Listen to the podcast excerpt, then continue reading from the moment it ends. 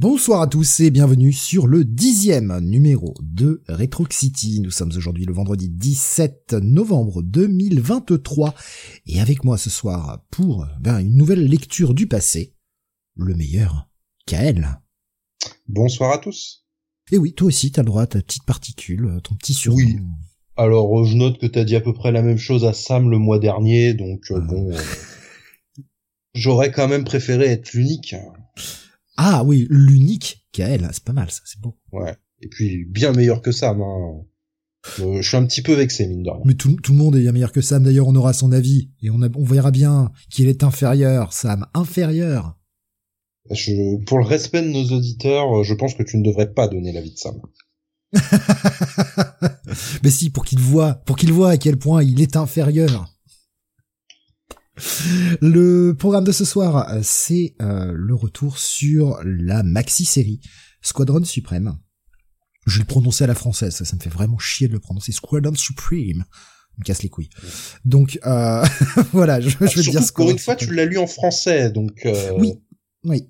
Ce qui est assez rare pour être souligné pour toi, donc. Euh... Ouais, je l'ai lu en français par euh, commodité, euh, parce que euh, parce que quatre-vingt-dix milliards de mots. Donc non, par page. j'avais j'avais la flemme. J'avais vraiment la flemme en en V O et euh, c'est les années quatre-vingts, ça parle beaucoup, c'est pas toujours euh, ultra ultra fluide. Néanmoins, euh, après la lecture de ça, euh, bah si c'est fluide en fait, et euh, je pense que la lecture V O V O pardon aurait été cool.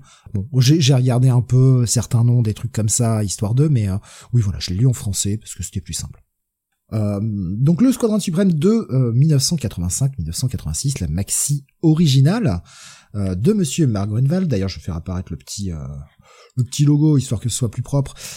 Donc euh, douze épisodes, ce qui est, voilà, douze épisodes, soit euh, dont deux épisodes doubles, hein, le, le premier et le dernier. Ouais, euh, ce qui représente, je sais pas, en termes de comics modernes, euh, cinquante. Euh, je dirais tout le run de Bendis sur Avengers. Ah, c'est vrai que, putain, il y a, ça se lit pas en trois minutes, hein. Là, ouais. Vraiment, euh... Bah, disons que, il développe quasiment en un épisode ce qui serait développé en un arc aujourd'hui, quoi. Ouais, ouais. Oui, facile. Franchement, facile, ouais. Donc, il y aura ça. On parlera également du graphic novel, un petit peu, euh, qui se passe après, sorti en quatre-vingt-neuf. On le, on le mentionnera. On montrera quelques planches, voilà, pour, euh, pour débriefer un petit peu ce qui s'y passe. On va surtout se centrer en fait sur ce que Mark Gruenwald a écrit, euh, même si on parlera euh, du Squadron Supreme dans l'ensemble, évidemment. Oui, surtout que je n'ayant pas lu ce graphic novel euh, avec euh, les enfants, euh, le, le boulot, euh, je vais te laisser en parler surtout. Et tu les vas pouvoir enfants. bien me spoiler. Comment ça, les enfants, Kaël ? Non, non, le, un seul, un seul. Ah, je me suis non. dit, ah, ça y est, t'as un truc à nous annoncer, en fait. Euh... Non, non, non, non. Euh, un enfant, un poisson rouge, hein, on reste sur les mêmes choses. Elle, elle s'est clonée, en fait, et hop. Non, non, mais, il y en a deux. Mais elle demande du boulot pour euh, trois ou quatre, hein, quand même. Bah, ça aurait... Ah, je me suis dit, ça y est, qu'elle nous annonce un truc. Non, même pas. Oh, oh, oh, la déception d'un coup. Non, les voilà. montagnes russes émotionnelles. Oh, c'est pas gentil. Disons, okay. Elle a fêté ses deux ans au début du mois, et là, bah, depuis le début du mois, on passe tous les week-ends à fêter ça avec tout le monde. Donc au moins, elle a des cadeaux quasiment tous les jours. Ah ouais. Et ah je ne sais ouais, plus là, les... Ouais, là, par contre, ouais, je comprends les week-ends compliqués, là, effectivement. Et faut savoir qu'à deux ans, elle aime à peu près autant les livres que son père, donc euh, ça commence aussi à prendre de la place. C'est la bon, elle est plus euh, choupi que Batman ou Superman, mais... Euh... Ça viendra. Ça viendra. Oui, je... Je l'habitue déjà. J'imagine, euh, j'imagine la mère qui doit péter les plombs d'avoir des bouquins partout. Mais vous me faites chier avec vos oh, bouquins. Ça va, là. Elle commence à avoir l'habitude. Pas le choix, de toute façon. Euh, ça, ça, ça me fait rire. Je, je regarde un petit peu. Alors, et je, je vois des commentaires hein, de, de, de certains qui sont déjà arrivés euh, euh, sur le chat et euh, que je prendrai. Euh, vous inquiétez pas, je les ai notés, je les prendrai en temps voulu parce que. Ça permettra de rebondir sur certains éléments euh, du Squadron Suprême. Euh, mais oui, effectivement, je vois Nico qui nous disait, euh, on lisait des trucs vachement plus adultes à notre âge à l'époque. On va y venir, ouais. On va, on va y venir à ça, euh, sur le côté assez adulte du Squadron Suprême. En décalage avec le reste. Euh, euh, et Tommy qui nous disait aussi hein, euh, le côté euh, assez euh, révolutionnaire euh, de, de la maxi, euh, avant Watchmen, avant Batman The Dark Knight, avant Kingdom Come. Hmm. C'est, euh, ouais. c'est, c'est, c'est l'accroche du, sur le T P, c'était l'accroche qu'il avait sur le T P B, euh, la version qu'il avait chopée. Bah, de toute façon, c'est, c'est surtout ça qui fait l'intérêt de cette maxi, hein. Tout, plus que le scénario et tout ça, c'est vraiment les idées, les thèmes abordés et les réflexions que ça engendre. Oui, c'est très, euh... j'ai envie de dire, c'est très, c'est très ancré dans son époque, malgré tout. Euh, oh. ce côté, euh... ce côté, on, on, on, on défriche euh, l'aspect poussiéreux du, du super-héros euh, au final. Et c'est pas, euh, c'est pas une mauvaise chose malgré tout. Alors que je galère avec mes scènes, je suis désolé, je suis en train d'essayer de de, de préparer le, la transition suivante et c'est, c'est, c'est la merde et ça veut pas et je ne sais pas pourquoi. Oh, ça, ça me, ça me fatigue. Streamlabs me fatigue. À chaque nouvelle mise à jour, il y a à chaque nouveau plein de problèmes. À chaque fois. Tu vas, Comme tu vas y arriver, je, je crois en toi. Euh, bah, définitivement non, en fait. Ah. Donc, je pense qu'il y aura pas de logo en bas à gauche, euh, cette fois-ci. D'accord. Parce que bon, là, bah, tu là, me vraiment, déçois, ça veut alors. Pas. Non, ça veut pas. Je, ça veut pas. C'est, c'est de la grosse merde. Il faudra que je fasse ça. Si, si, je pourrais faire ça en, en le montrant aux gens, ce qui est, qui est dégueulasse. Mais bon, comme d'habitude. De toute façon, Streamlabs, c'est de pire en pire. Euh, Nico qui nous dit euh, d'ailleurs je, je quand j'ai su qu'on avait parlé du Squadron, je me suis même pas demandé si c'était celle de Strads. L'évidence de la première série m'a sauté aux yeux. Oui, oui. Ah, alors bon, il y, y a aussi le fait que euh, malgré tout, on essaie de traiter des choses qui ont vingt ans. Alors oui, Supreme Power est sorti en deux mille trois, le début, donc euh, ça, ça pouvait, ça pouvait rentrer. Mais euh, oui, on a préféré ouais. euh, aller lire. Alors moi, euh, c'est surtout que j'aime parler des choses qui ont une fin. Le gros tacle. Donc euh, non, voilà, enfin, je, je ne l'ai jamais lu le Supreme Power et je pense pas que j'irai le lire un jour. Ouais, on, on, on en parlera un petit peu tout à l'heure. On en parlera parce que bah il faut, on, on dressera un peu euh, le bilan et ce qu'il reste du Squadron Suprême aujourd'hui. Euh, par quoi veux-tu qu'on attaque ? Par, Parler peut-être de on va dire l'historique, très rapidement, euh, du Squadron euh, avant euh, la mini-série. Euh, oui, oui, si tu veux. Alors, euh, je... on va pas se mentir, hein, c'est pas l'équipe que je connais le plus. Mais moi non plus. Alors, bah, pff, tu sais quoi ? On va, on va peut-être même commencer directement par euh, quelle a été notre relation avec le Squadron Supreme avant d'aller, euh, d'avant d'aller plus loin. Est-ce que c'est quelque chose que t'avais déjà lu ? C'est une relecture pour toi ? C'est une découverte ? Pas du tout. Euh, pour moi, le, je veux dire, j'ai, j'avais euh, quasiment jamais rien lu euh, de cette équipe. Je les avais vus parfois passer à gauche à droite dans certains épisodes et encore, parce que j'ai, j'ai pas lu les, les Avengers où ils sont apparus la première fois. J'ai dû, j'ai dû les voir à l'époque dans la, dans la saga avec la couronne du serpent de mémoire. Ils font un petit coucou. Ouais. Et je pense que c'était à peu près tout. Donc euh, pour moi, ce que j'en connaissais, bah c'est euh, la Justice League chez Marvel. J'en savais pas plus que ça. Et j'avais vu l'Hyperion euh, version euh, exilée euh, qu'on avait eu à l'époque, mais c'est tout. Ah, pour c'est moi, vrai c'était... qu'il était dans l'équipe lui aussi. Ouais. Oh, j'avais oublié. Bah il y a toute une saga euh, où de mémoire, il est il y a un Proteus qui prend possession de lui et donc il est le grand méchant euh, d'une, d'une des sagas principales, il me semble. Oh, bon, ça date un ça. peu, hein, donc. Euh... Ah ouais, ouais, ça m'a été complètement sorti de la tête, tu vois, ouais. ce truc-là. Mais voilà, sinon, euh, je je connaissais pas cette équipe euh, plus que ça, quoi. Euh, moi, j'avais euh, lu, euh, lu, si on peut dire ça comme ça, euh, quelques épisodes à l'époque quand ils étaient publiés dans Spidey, euh, parce que j'avais euh, l'album relié où il y avait euh, les premières apparitions d'X-Factor, donc il y avait le Squadron Suprême dedans. Mmh. Ce problème, c'est que j'avais dix ans. Oui. Autant dire que je n'ai rien compris. Et, bah, donc, et ça ne m'intéressait pas, en fait. Tu passes à côté des, des thèmes abordés et des réflexions de cette série, quoi. Et je les ai relus un peu après, euh, quand j'étais un peu plus vieux, et en fait, j'en avais toujours autant rien à foutre. Je veux dire, le, le style, et cetera, c'est des personnages que je connaissais pas, et... Euh, ça m'a jamais, euh, ça m'avait jamais vraiment intéressé. Et ce qui fait que je m'étais toujours dit, il faudra que je le lise un jour. Parce que il y a cette, il euh, y a cette aura sur le truc, il y a cette, euh, cette réputation du titre. et je n'avais jamais pris le temps de le faire. Et donc, bah, finalement, c'est aussi à ça que c'est Retro City pour nous, c'est de nous forcer bah, à lire des trucs. C'est ça, parce que moi, j'avais acheté donc bah, la, le Deluxe qu'a sorti Panini euh, l'année dernière. Qui est très très parce bien. Parce que bah euh, voilà, c'est quelque chose que je voulais dans ma bibliothèque compte tenu de la réputation de cette maxi.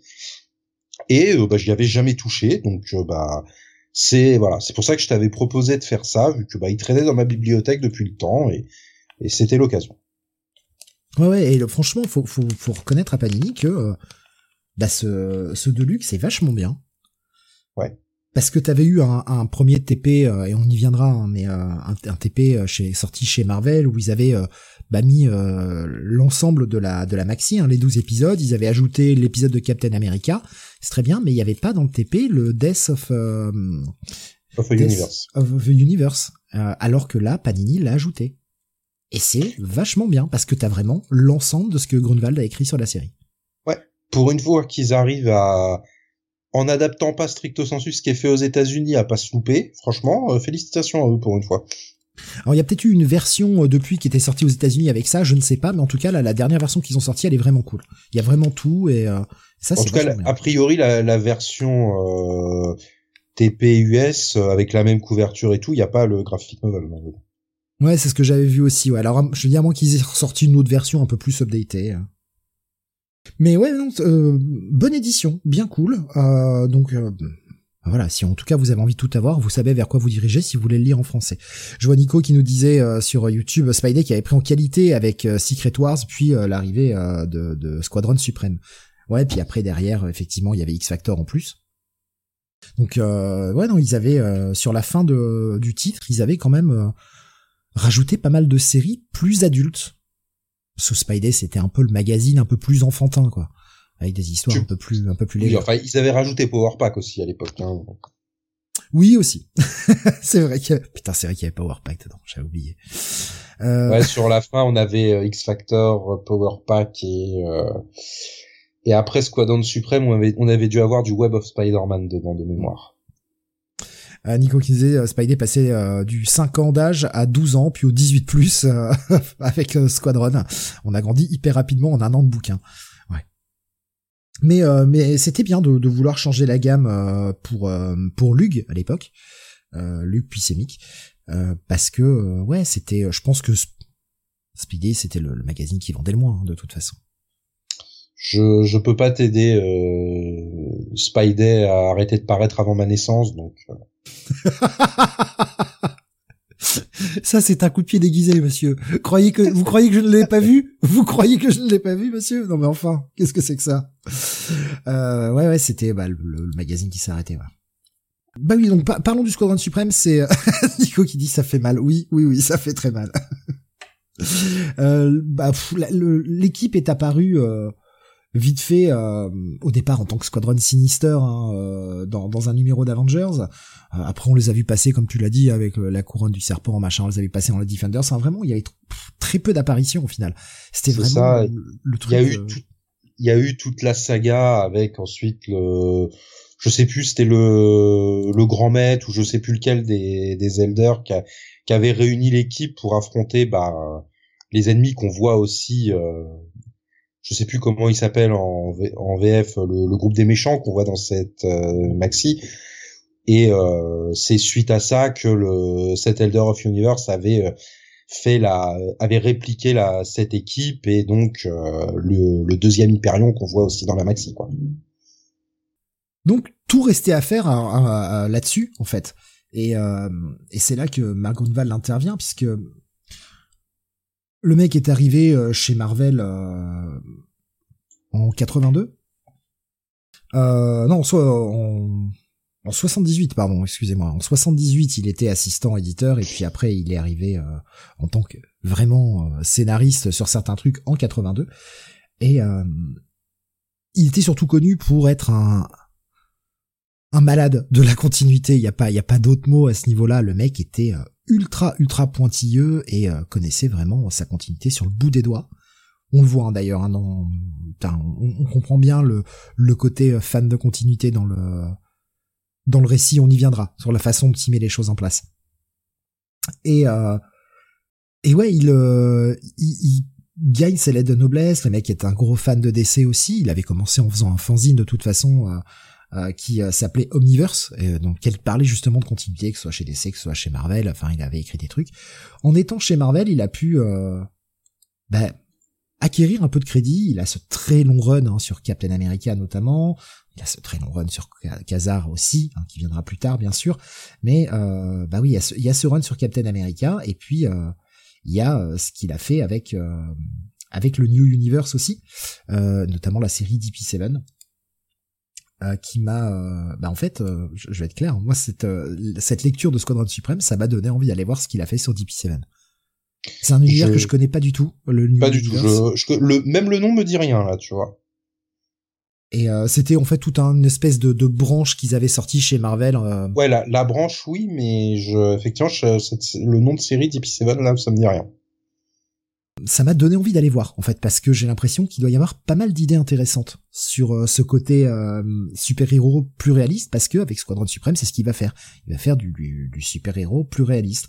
Le mec s'empare de ces personnages qui étaient des pastiches de personnages de D C pour raconter une, une histoire de... Euh, qu'est-ce qui se passe quand euh, les super-héros décident d'aller au bout du truc? Voilà, je je le résume très succinctement comme ça, on va le détailler plus, hein, mais euh, c'est vraiment, je le résume très succinctement comme ça pour commencer. Et il va nous faire, euh, bah il va nous faire ces douze épisodes en étant relativement tranquille. C'est une maxi, c'est annoncé d'entrée de jeu, dès le premier numéro, on le voit que c'est une, une série limitée en douze, c'est bien marqué dessus. Et euh, ouais, il a il a douze épisodes pour faire son truc, et il va le faire. Et il va voilà. De toute façon, c'est dans un autre univers, donc il est dans son coin, il peut faire ce qu'il veut, et, et personne l'embête, donc euh, ça lui laisse le temps pour développer les idées qu'il a envie, en fait, puisque ça n'aura pas d'impact sur les autres séries.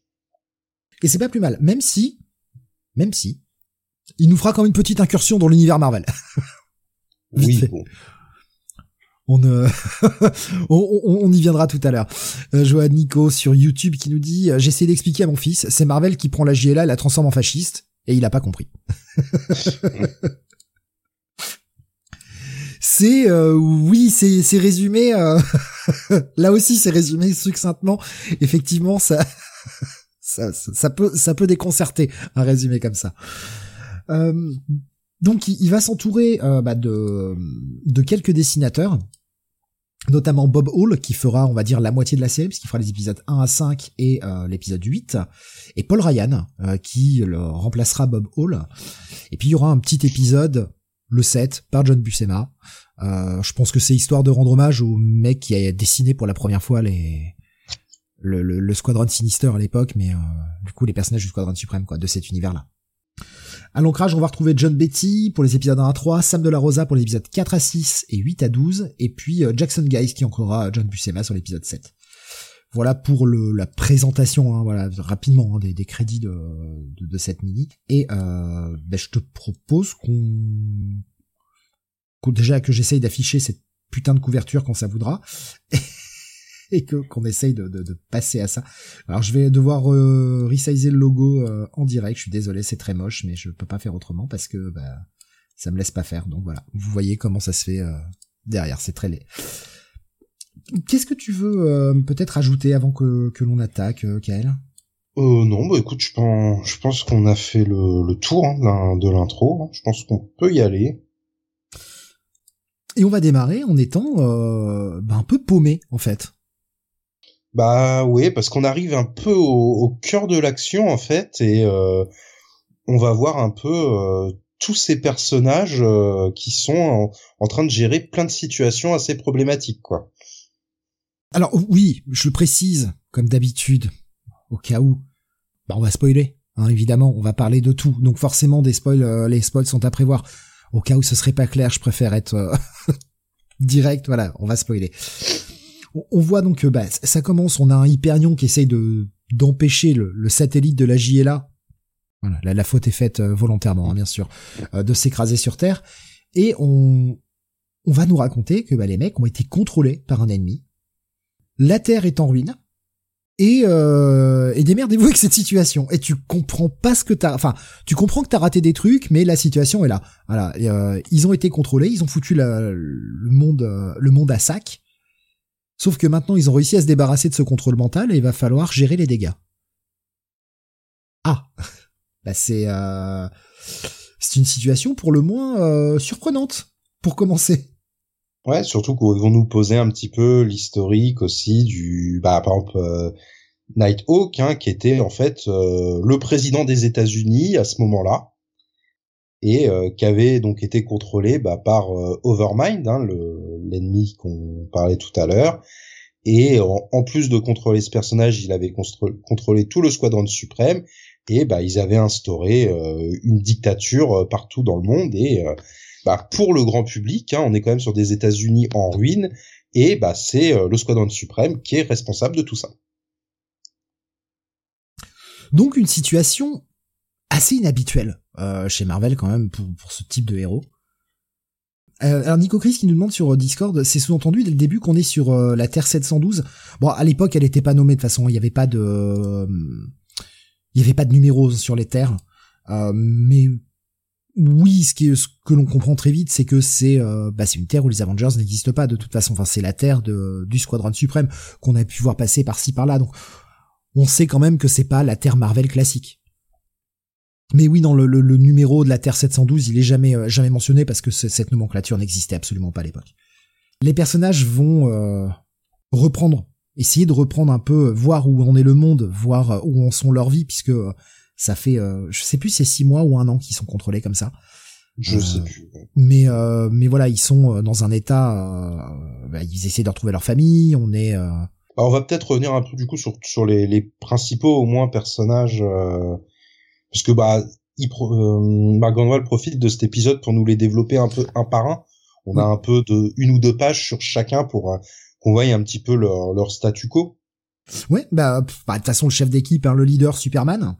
Voilà, donc euh, Hyperion, bon euh, concrètement, hein, il est pas vraiment euh, caractérisé autrement que comme ça, hein, il est il est grand, il est fort. Euh, si euh, vous inquiétez pas, vous allez comprendre. Si j'insiste sur la nomenclature D C sur le départ, c'est normal. Je vais vous expliquer dans quelques minutes pourquoi. Qui on a d'autres? On a bah, Power Princess, voilà, Wonder donc, Woman euh, quoi.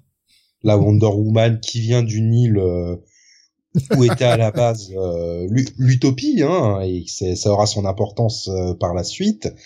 Et qui est donc euh, marié avec le, le, Steve, le Steve Trevor local, qui lui a continué à vieillir du coup. Mmh. On a, on a euh... le Nighthawk, euh, oui. le, donc euh, comme Batman qui, comme j'ai dit tout à l'heure, euh, avait arrêté d'être un super-héros pour se faire élire président des États-Unis. Qui est bah, l'exacte euh, copie hein, de Batman, un mec euh, détective, euh, qui n'a pas de pouvoir, qui euh, est riche, qui se... qui se concentre sur ses talents de combattant et ses gadgets. Enfin voilà, c'est, euh, c'est ce sont des copies carbone. Hein. On est, il euh, y a juste Clairement. Pas les mêmes noms et euh, pas exactement le même design de costume. Il y a pas besoin de trop se forcer pour comprendre qui est qui. Non, il y a pareil. Hein, on a le, le Weaver, donc euh, comme Flash, euh, qui, bah, qui, a, qui a une famille hein, aussi, hein, une femme, un enfant. On va avoir le Docteur Spectrum qui est le Green Lantern, euh, le Golden euh... Archer qui est Green Arrow. Voilà, qui est en couple avec, euh, je sais même plus comment elle s'appelle en français, Alouette.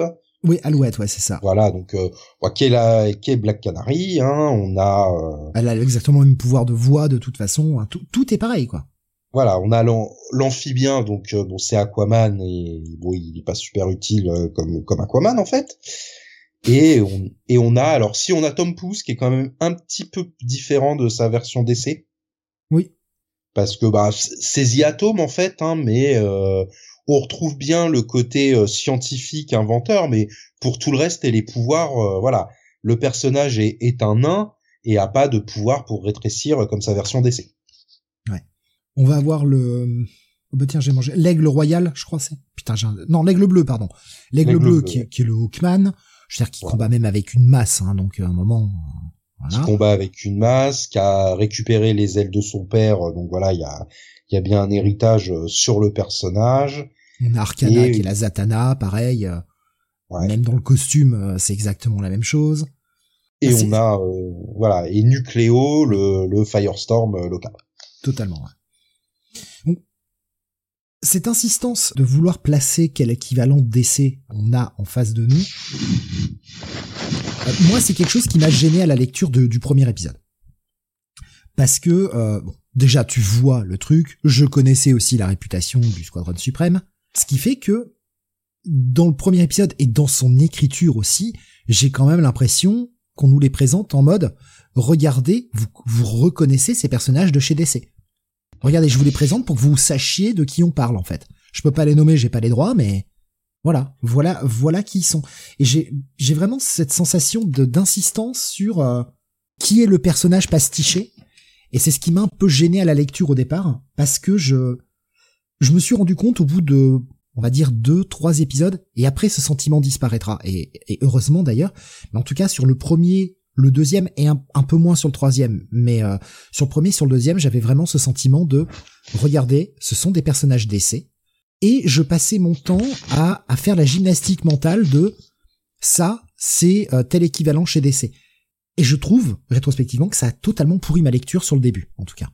Ça m'a pas dérangé, euh, peut-être tout simplement parce que euh, je, pour moi c'était une pastiche de la Justice League et donc j'y suis parti comme ça en fait et ça m'a pas posé problème moi. Ah ouais, bon bah, bah tant mieux, tant mieux justement. C'est vrai que moi ça ça m'a vraiment, euh, je, je passais mon temps à faire la gymnastique mentale et je me dis putain je, est-ce que c'est vraiment comme ça que je suis censé le lire hein, en, en me disant est-ce que vraiment euh, je dois me préoccuper de ça ou est-ce que je dois prendre des personnages pour ce qu'ils sont?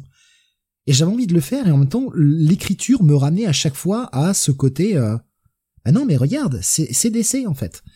Enfin, en tout cas, moi, je l'ai, je l'ai senti comme ça, ma lecture, donc... Euh, ouais, c'était dérangeant. Après, ce sentiment s'estompe et va totalement euh, disparaître. Vraiment, après l'épisode trois, euh, pff, j'y pensais quasiment plus, en fait. J'en avais euh, quasiment plus rien à foutre, euh, que ce soit des pastiches de D C. Peut-être un peu sur le dernier épisode, et encore. Et encore. Ouais, moi, ça m'a pas... Alors, je vois Nico sur YouTube, Overmind est aussi dans le six cent seize, euh, à la base. Oui, oui, c'est un ennemi des F F, hein, à l'origine, Overmind, et euh, il a été faire un petit coucou dans, dans l'univers sept cent douze, euh, à l'époque, et on le reverra ensuite, hein, chez les Defenders, par exemple. Euh, Nico Chris lui dit, voilà, les losers, avouez que les Avengers sont plus forts. Ben, plus forts, euh... je sais pas. Je sais pas, euh, oui, oui, il y a quand même, enfin, je veux dire, euh, Hyperion euh, ou Power Princess, c'est quand même pas du, du petit calibre. Hein. Et puis, la, la trajectoire de ce qui est raconté est tellement différente. Mmh. Je sens pas ce, ce côté, euh, ils sont meilleurs que les Avengers ou ils sont moins bons, en fait. J'ai, j'ai, j'ai pas ressenti ça à la lecture. Après, je peux, j'ai, peut-être que d'autres l'ont ressenti. En tout cas, moi, j'ai, j'ai vraiment pas ressenti cette comparaison avec les Avengers. Non, moi non plus. De toute façon, il, il fait son truc dans son coin, et puis, euh, alors, ils vont croi- ils vont croiser indirectement via Nighthawk les Avengers dans le Captain America, mais, mais rien de plus. Oui, voilà. C'était histoire de, d'inclure ça avec l'univers, euh, l'univers réel, et puis l'inclure avec euh, la série, euh, la série de Mark Gruenwald. Je pense que c'est aussi un moyen peut-être de faire une pub un peu, euh, petit coup de pub, puisque la cover, vous le verrez tout à l'heure, elle a quand même ce gros logo euh, Squadron Suprême crossover. Donc peut-être un moyen de relancer artificiellement les ventes ? Peut-être, oui. Je sais pas trop. Donc les, après avoir fait le, le bilan un petit peu de, de là où ils en sont, de, de là où en était leur vie, euh, qu'ils ont oublié hein, depuis tout ce moment où ils étaient contrôlés par l'Overmind, réunion de crise, et euh, bah, ils vont devoir prendre une décision. Que faire ? Puisque maintenant tout le monde les voit comme, euh, bah, comme les pires saloperies de l'univers. Que faire ? Et l'équipe et va bah, se soumettre à un vote. Ils vont se soumettre à un vote. De toute façon, ils aiment bien voter. Hein.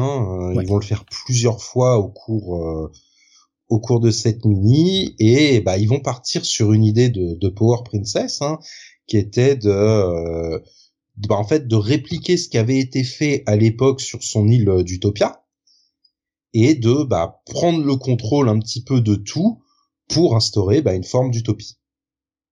Et pour ça, bah, ils hésitent pas, du coup, pour essayer de gagner la confiance des, de la population classique, bah, à révéler leur identité secrète.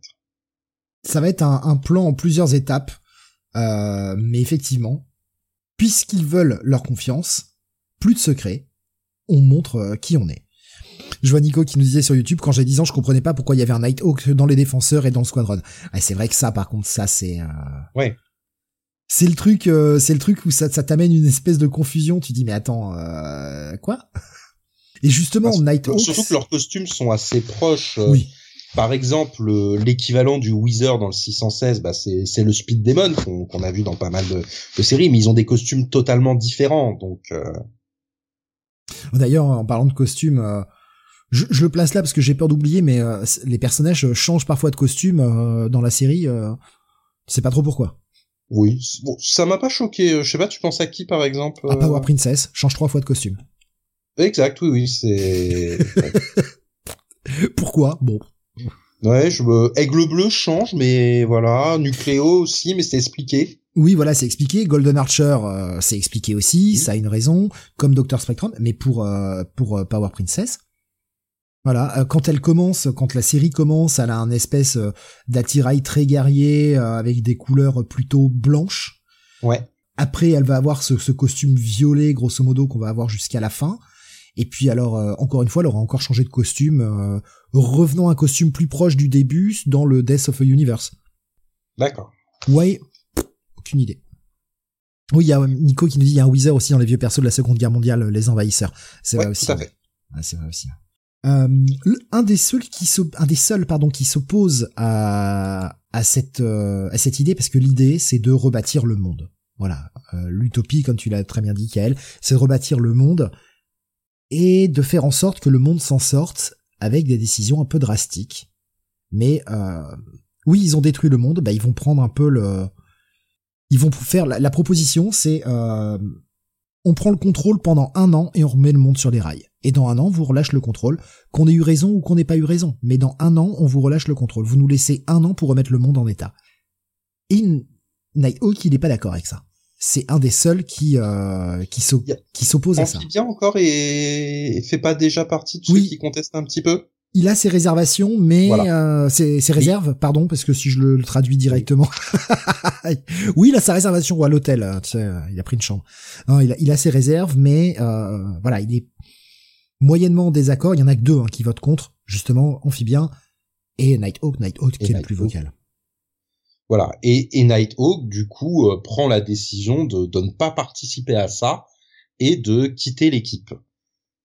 Et abdiquer. Il réfléchit aussi à qu'est, qu'est-ce qu'il peut faire parce que, bah, il possède, alors je sais plus comment ça s'appelle dans la série, mais euh, l'équivalent du, de la kryptonite, hein, qui du coup aurait un impact sur Hyperion et euh, envisage de, de, d'aller jusqu'à tuer Hyperion pour pas que ce programme soit mis en place. Et bah au, au dernier moment, euh, il hésite et il n'arrive pas à le faire. Et du coup, euh, il, il disparaît. Il y a cette super scène, je trouve, à la fin de, de l'épisode un où euh, Hyperion va, va rejoindre Nighthawk dans son manoir. Nighthawk qui ouais. change là aussi de costume, euh, qui a ce costume bleu avec le truc jaune qui là devient un costume tout gris euh, avec son symbole en noir. Je dis, les mecs, ils changent de costume, tu sais pas pourquoi, mais ils changent de costume tout au long du truc. Et... Euh, La, la, la, la séquence de discussion entre les deux est cool. Tu montres vraiment le fossé, ça te montre vraiment le fossé qui se creuse entre les, les deux idéaux de chacun. Et euh, ils te le posent juste avant la fin. Et comme tu l'as dit, cette séquence où euh, bah, ils font leur déclaration publique et Nighthawk va euh, s'apprête à buter Hyperion devant tout le monde. Et à la dernière minute, il peut pas. Donc le président, en tant que son, son identité civile, euh, en tant que président, oui, il abdique. Parce qu'il... Il démissionne, voilà, il abdique effectivement, puisque bah il est le, il est le responsable hein, pour euh, pour la population, donc euh, il préfère les, les laisser et il laisse bah, le champ libre du coup euh, au Squadron Suprême pour mettre en place son plan euh, et lui disparaît euh, pendant pas mal de temps. Je vois Nico qui me dit Batman aurait tiré lui. Le Batman d'aujourd'hui, oui. oui. Le Batman années quatre-vingts, je sais pas, je suis pas certain. Il est, euh, oui, mais il aime pas les flingues Batman, oui, bien sûr.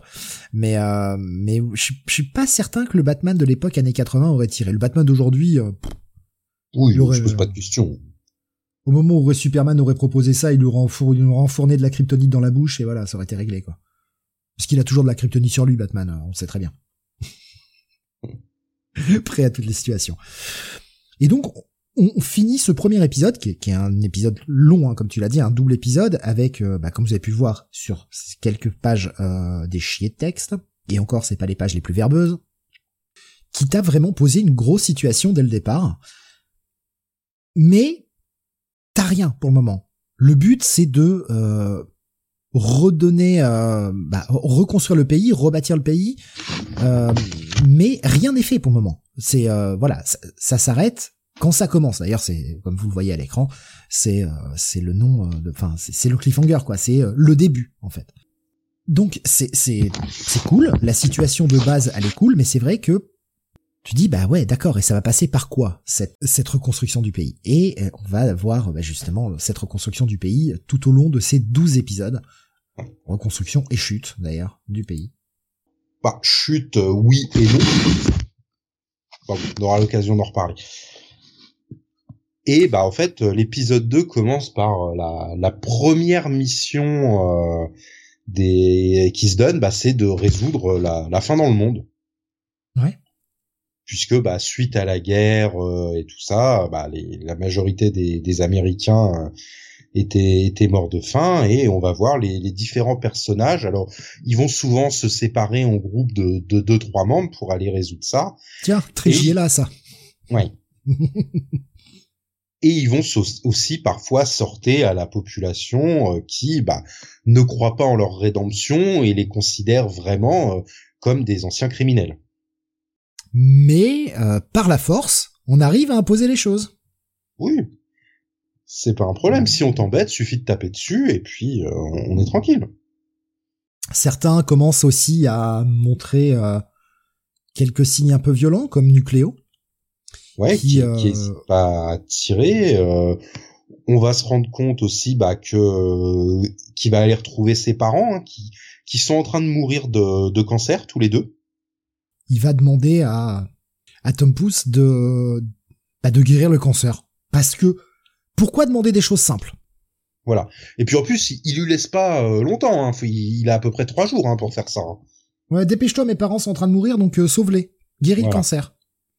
Okay. Et surtout, bah, enfin, Tom Pouce euh, lui voit que bah, les, les pouvoirs de Nucléo augmentent petit à petit, et, et en gros, il devient radioactif, et il lui fait donc un costume euh, pour qu'il puisse approcher euh, de, de ses parents. Et puis même euh, simplement être autour d'eux sans, sans les irradier. Oui. Euh, leur propre sécurité également, quoi. Et malheureusement, bah, aussi intelligent soit-il, aussi grand scientifique soit-il, Tom Pouce n'a pas de solution. Non, parce que faut savoir aussi qu'au début, durant une réunion, euh, il y avait le, le Scarlet Centurion qui était apparu et qui leur avait annoncé euh, qu'il voulait prendre le contrôle euh, de, de cette époque. Donc Scarlet Centurion, c'est euh, le, c'est une des multiples versions de, de Kang, hein, selon les, les époques. Et euh, voilà, donc euh, Hyperion arrive à négocier avec lui euh, pour qu'il n'attaque pas. Mais du coup, quelle négociation! Ouais, viens, je te bute. Bon, ok, je je reste là-bas. Mais du coup, bah comme euh, il vient du futur et et c'est une époque où tout est euh, où tous les principaux problèmes progr- problèmes pardon de la Terre sont réglés, euh, bah Tom Pouce décide de, de voyager dans le temps pour euh, récupérer euh, en gros un élixir qui permettrait de soigner euh, le cancer. Mais en règle générale, euh, les maladies.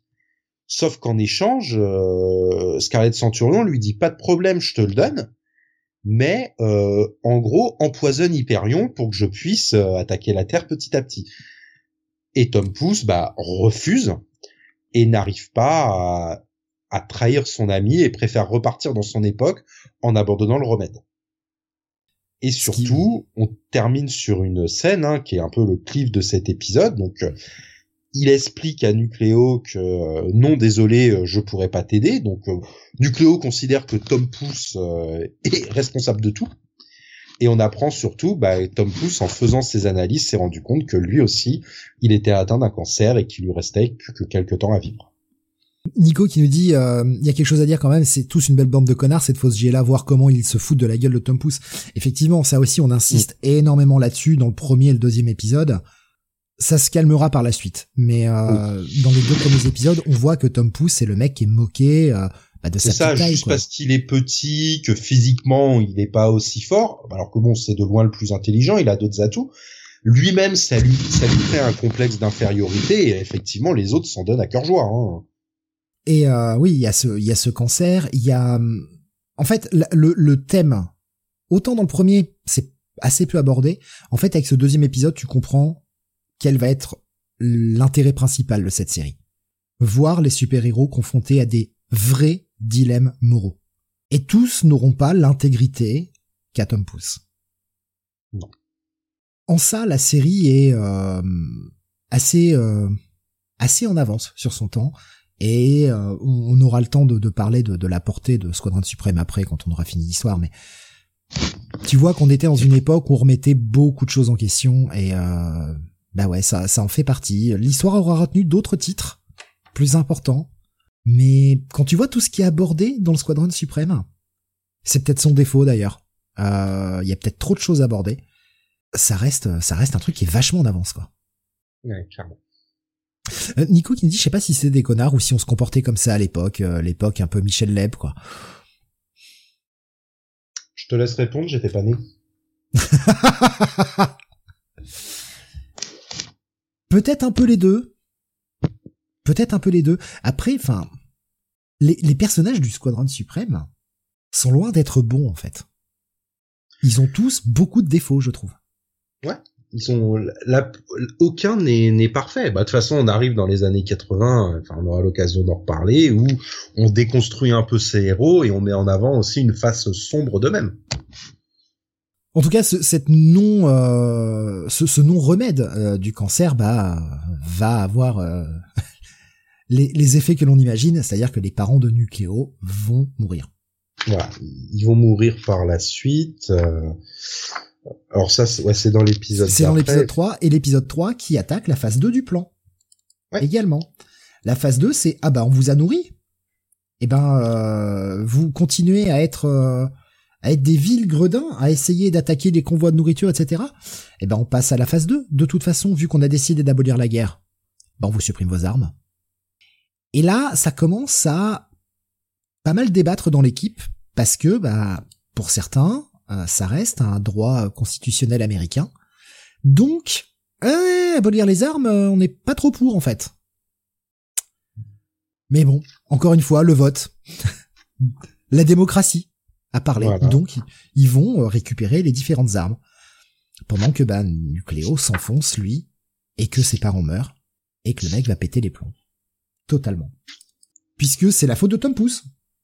Voilà, donc euh, c'est la faute de Tom Pouce, et euh, bah du coup bah autant le tuer, hein, puisque de toute façon il est, pour lui il a pas réussi à les soigner, autant les buter, et il va se retrouver du coup euh, face à Spectrum qui va tenter de le raisonner, et bah suite à un combat euh, assez euh, violent, et ben euh, sans faire exprès va va le tuer. Spectrum qu'on nous présentait au début de cet épisode trois comme un Un gamin, en fait, très, très Al Jordan, en fait. Ouais. Ouais, et... parce qu'au début, au début, en fait, on est sur, bah, Power Princess qui est en train de tourner un petit clip vidéo. Parce que bon, un peu de propagande, ça fait pas de mal, hein. Et, euh, bah, pour s'amuser et faire plaisir au plus grand nombre, hein, il, il va décider euh, de, de la foutre à poil devant tout le monde, en gros, hein. Il, de lui retirer son vêtement. C'est ça. Il coupe la petite lanière dans le cou et, ah, bah, tout tombe, euh, voilà. Tout est découvert. Et euh, elle veut se... Il sait qu'elle va se venger. Elle lui dit même qu'elle se vengera de toute façon de ce truc-là. Elle, sur son île, ne connaissait pas la pudeur, sauf que bah, c'est pas comme ça dans le monde des humains, et assez pertinemment, enfin pour elle, c'est... Euh, il a voulu l'humilier en public. Donc elle l'humiliera. Et c'est un peu elle qui pousse pour l'envoyer euh, essayer de raisonner Nucléo, le ramener, puisque le mec a raté plusieurs... Il y a beaucoup d'ellipses temporelles euh, dans, dans, mmh. dans ce titre. Euh, grosso modo... qu'il faut voir, c'est, c'est le, le titre se décompose un peu comme ça. Le Squadron Suprême a dit qu'ils avaient un an pour euh, remettre le pays euh, en ordre, et chaque épisode, enfin en gros, on avance d'un mois à chaque épisode, quoi. C'est presque du temps réel, quoi. Presque, hein, c'est ça, à peu près comme ça, quoi. Et là, le le fait d'aller euh, d'aller chercher Nucléo alors qu'il en a pas envie, lui, il pense son temps à à vouloir faire des blagues et à vouloir jouer au poker après euh, le soir euh, après avoir euh, rempli ses tâches, et le mec euh, bah le mec oui les, les responsabilités c'est pas pour lui, sauf que quand Nucléo va péter les plombs et qu'il est obligé de l'arrêter parce qu'il est en train de devenir fou, qu'il le met dans cette bulle et que Nucléo booste son pouvoir au maximum pour essayer de se sortir de cette bulle, sauf que le mec va s'auto-irradier et s'auto-asphyxier en bousillant tout l'air qu'il y a dans cette bulle. Ben, Nucléo va mourir. Et là, le Docteur Spectrum n'a pas le choix. Il passe à l'âge adulte de force. Ouais. Et, et on le voit bien aussi dans la, dans la relation qu'il a avec le, le petit frère de, de Nucléo. Et où, où au début, bon, il l'aide un petit peu, et à la fin, ben, il est là pour lui remonter le moral, pour essayer de lui dire un petit peu, et, et qui remonte. Donc le personnage a vraiment grandi dans cet épisode. Là, là, en termes d'évolution de, de personnage, cet épisode, il est vraiment cool. Ouais. Bon, là, par c'est, contre, c'est, c'est à partir de cet épisode-là que j'ai commencé, tu vois, à me détacher de, des équivalents d'essais, en fait. Que je commençais à mettre ça de côté et à me concentrer sur ce qu'il me racontait simplement. Et à pas aller chercher, euh, oui, mais alors lui, c'est euh, tel personnage de chez D C, c'est comme ça qu'il le fait réagir, tu vois. Je, je sentais de moins en moins ce côté pastiche, en fait. Le, le, la côté pastiche était là sur le début, et après, euh, et après je l'ai oublié à partir de, de là, en fait. Voilà. Alors par contre, moi, ce qui m'a un petit peu dérangé, c'est que bah Spectrum arrive au, au Q G de, du Squadron et leur explique un peu ce qui s'est passé, donc il leur dit la vérité, hein, il l'a tué, il a pas fait exprès. Bon, concrètement, au sein du Squadron, tout le monde s'en fout de la mort de Nucléo. Hein. Ouais. Ouais. Alors que c'est quand même dit que, bah, enfin, c'est dit un peu plus tard, mais dans toute l'histoire, jamais aucun membre n'était mort, quoi. Donc, euh, c'est quand même la première fois qu'ils sont confrontés à la mort d'un des leurs, en plus, tué par un autre membre de l'équipe, mais tout le monde s'en fiche. Il y a ce côté, bon, bah, il avait pété les plombs, donc, euh, bah, voilà, il compte plus. Voilà. T'avais pas le choix, tant pis. Ses parents sont morts, il lui reste un petit frère qui est orphelin. Bon, tant pis, le petit frère, on le reverra jamais, de toute façon. Ouais, c'est clair. Le petit frère, pff, oublié.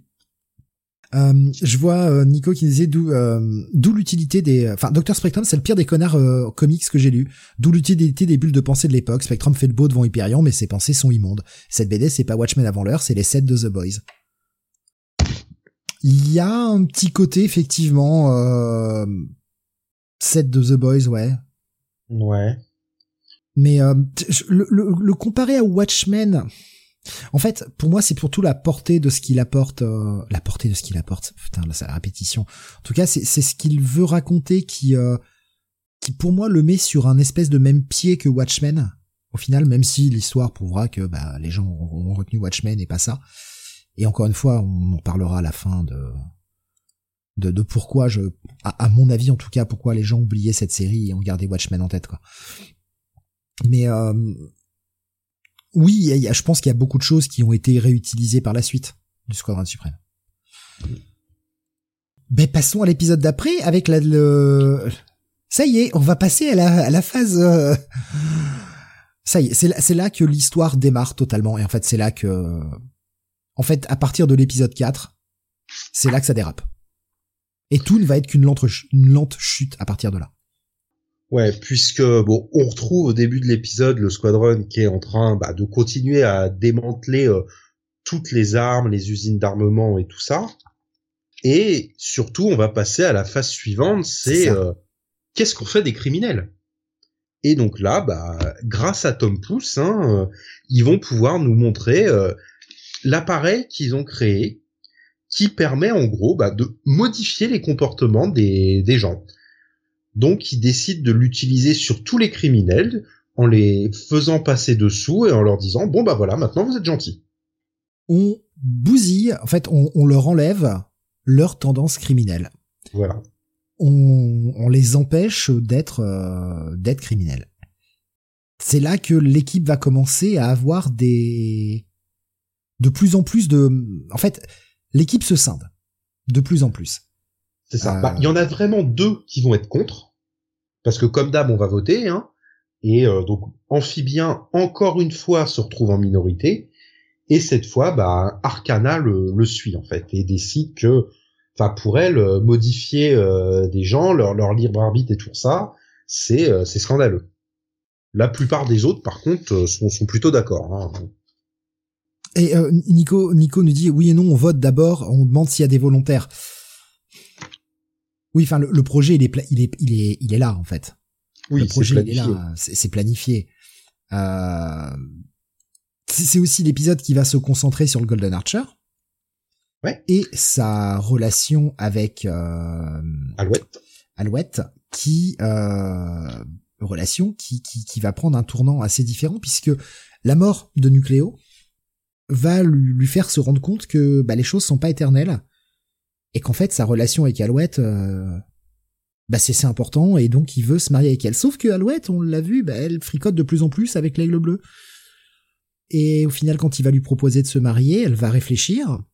Et il y a toute cette page où elle lui balance, cette page qui est remplie de texte, où elle lui explique ouais. pourquoi, pourquoi non en fait. Pourquoi c'est pas possible. Et le mec va péter les plombs et va commettre l'irréparable. Ah, il va donc, euh, la nuit, hein, aller la chercher dans son sommeil, la droguer et la faire passer sous la machine, bah, pour qu'elle soit amoureuse de lui. Et donc, bah, le lendemain, elle arrive et accepte du coup sa demande en mariage. Du coup, euh, alors certains personnages, euh, bah, Spectrum, euh, qui était le meilleur ami de l'archer, euh, sur lequel il s'était un peu confié la veille, euh, pour lui dire que pour l'instant elle voulait pas, est un petit peu étonné. Aigle Bleu, bah, qui se rapprochait d'elle, euh, ne comprend pas trop. Et Arcana, auquel elle s'était confiée. D'ailleurs, cette dernière avait profité euh, pour lui révéler qu'elle était enceinte de son mmh. quatrième enfant. Et euh, voilà, tous ces personnages ne comprennent pas trop euh, ce euh, soudain revirement euh, d'Alouette. Oui, Nico nous dit sur YouTube, c'est le champ de force, c'est son champ de force qui déconne, il a failli mourir, je pense que euh, Nucléo, il s'en fout. Oui, c'est vrai, effectivement, il y avait ça aussi. Il y avait euh, le fait que euh, sa sa ceinture de sa ceinture de force qui le protégeait, son espèce de champ de force s'est mis à déconner, il a failli euh, il a failli se faire déglinguer. Ouais. D'où sa sa sa mise à, face à sa mortalité. C'est ça, qu'il n'utilisera plus du coup, comme ça avait déconné quand même la majorité de la série. Ça, ça, ça tombe souvent en panne, cette merde. Ouais. Sauf quand euh, ils ont besoin que ça tombe en panne, là ça tombe pas en panne. Et Nico qui nous dit Arcana qui dort à poil dans le dortoir commun, j'aimais bien à dix ans. Oui. euh, donc c'est, cet acte va... C'est, c'est à partir de là en fait que la série va prendre un tournant euh, beaucoup plus sombre, je trouve. Là t'as le shift. Parce que tu vois vraiment ouais. des actions... Euh... Bah, au début, euh, bon, résoudre la fin dans le monde, jusque-là, euh, pourquoi pas. Les, le droit d'accès aux armes, alors c'est sûr que bon, on n'est pas américain, on n'a pas le même rapport qu'eux, donc pour l'instant, ça, ça peut passer, mais là, effectivement, modifier des comportements et, et le libre arbitre et tout ça, là, ça pose quand même de, de vrais gros problèmes éthiques. Dominique qui nous dit, euh, punaise, quelle attitude d'enfoiré, celle de l'archer. Oui. Ouais. Et d'ailleurs, il va le regretter instantanément. C'est ça, puisque dès la page suivante, euh, parce que là, on arrive du coup à l'épisode quatre. cinq. cinq, déjà ? Ouais, ouais, cinq, ouais. On a, bah, dès la première page, euh, on comprend que euh, il a quitté l'équipe euh, parce qu'il s'en voulait. Et puis surtout que, bon, euh, le fait que maintenant, elle, est, elle était euh, totalement accro à lui, quoi. Ouais, elle, elle en est chiante, en fait. Elle est toujours derrière lui. C'est ça. Et bah ouais, bah, il la supporte plus. Euh, parce qu'il sait en plus, il a le remords de ça. Il sait que finalement cet amour n'est pas n'est pas réel, n'est pas réciproque, et donc il la supporte plus. Et parce que le dès qu'elle est éloignée de plus de lui de, de cinq minutes, elle pète les plombs. Et sauf que bah le mec a quitté l'équipe, il vadrouille tout seul. Et là on va découvrir eh bien leur, euh, leurs ennemis, puisqu'il va se faire capturer. Voilà, par, par euh, j'ai, j'ai oublié le nom français d'ailleurs de, de l'équipe euh, déjà. Euh, l'Institut du Mal, quelque chose comme ça. Ouais, un truc dans le genre. Ouais. J'ai, j'ai oublié le nom français de l'équipe. Euh, oui, voilà, une, une, past- une pastiche des euh, de beaucoup euh, d'ennemis de l'univers D C. Il y a, il y a, il y a malgré tout toujours toujours ce genre de pastiche qui reste. Hein. Alors, on s'en éloigne quand même. Hein. C'est pas non plus des clones là, mais euh, on arrive dans l'ensemble à euh, savoir euh, qui est qui, quoi. Ah, Nico qui disait, euh, il avait surtout peur que les autres aient remarqué euh, le, le, ce qu'il a fait à Alouette et euh, il avait pas de remords. Moi, je trouve qu'on les sent les remords quand même dans l'écriture. Ouais. P- pour moi, on les sent les remords. Et plus la série avance, plus les remords sont présents. Mais euh, je, je trouve qu'on les sent les remords du, du personnage.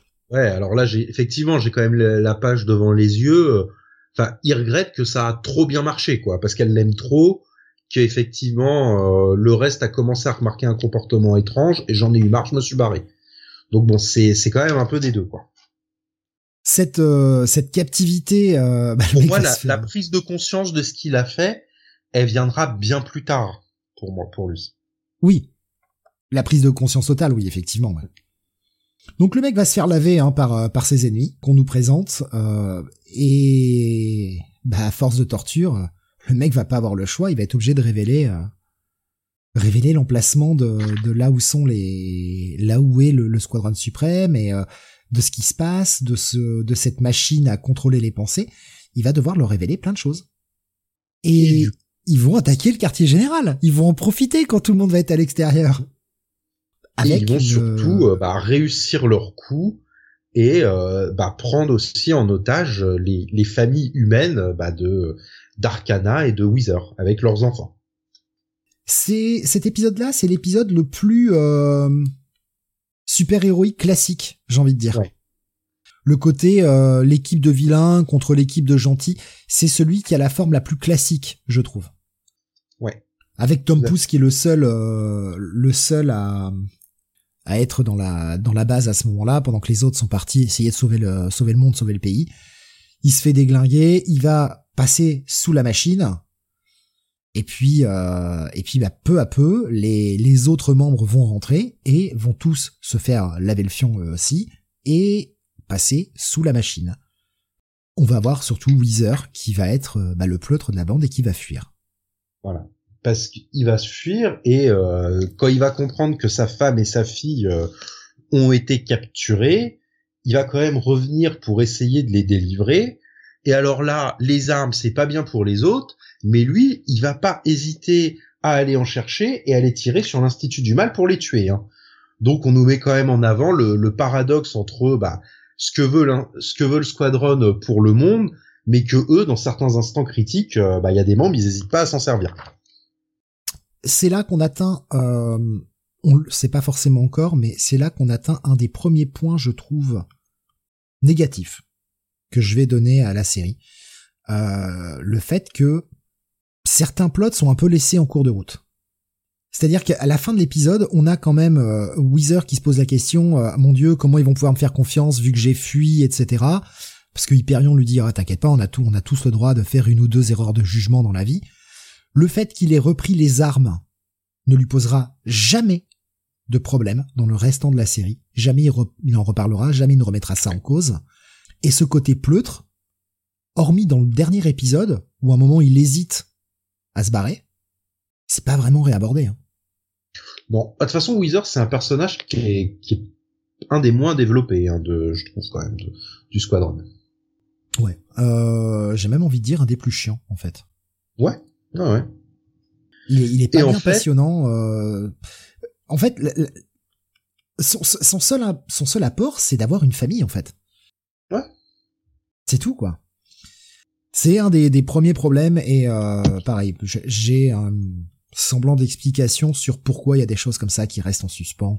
On y viendra. On y viendra.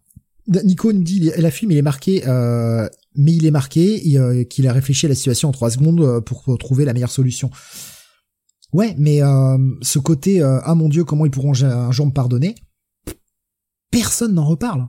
Ouais, parce que c'est le cliff de, de fin d'épisode, en fait. Sur la, c'est sur la dernière bulle, et puis au final, euh, puisque bon, pour expliquer un petit peu aussi, euh, on se rend compte que euh, bah, il a fait un peu de diversion, et le, le Squadron Suprême en a profité pour euh, attaquer l'Institut du Mal, parce qu'en fait, bah, le, la machine de Tom Pouce n'a pas marché sur eux, puisque Tom Pouce avait euh, installé une sécurité pour que leurs euh, schémas mentaux ne puissent pas être modifiés, puisque bah, il avait bien compris que l'archer avait probablement modifié euh, le cerveau d'Alouette et avait donc fait ça pour que ça ne se reproduise pas.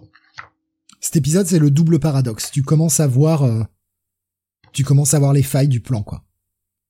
Ah ouais, on peut laver les, euh, le cerveau des criminels et tout, mais bon, nous, on sait jamais.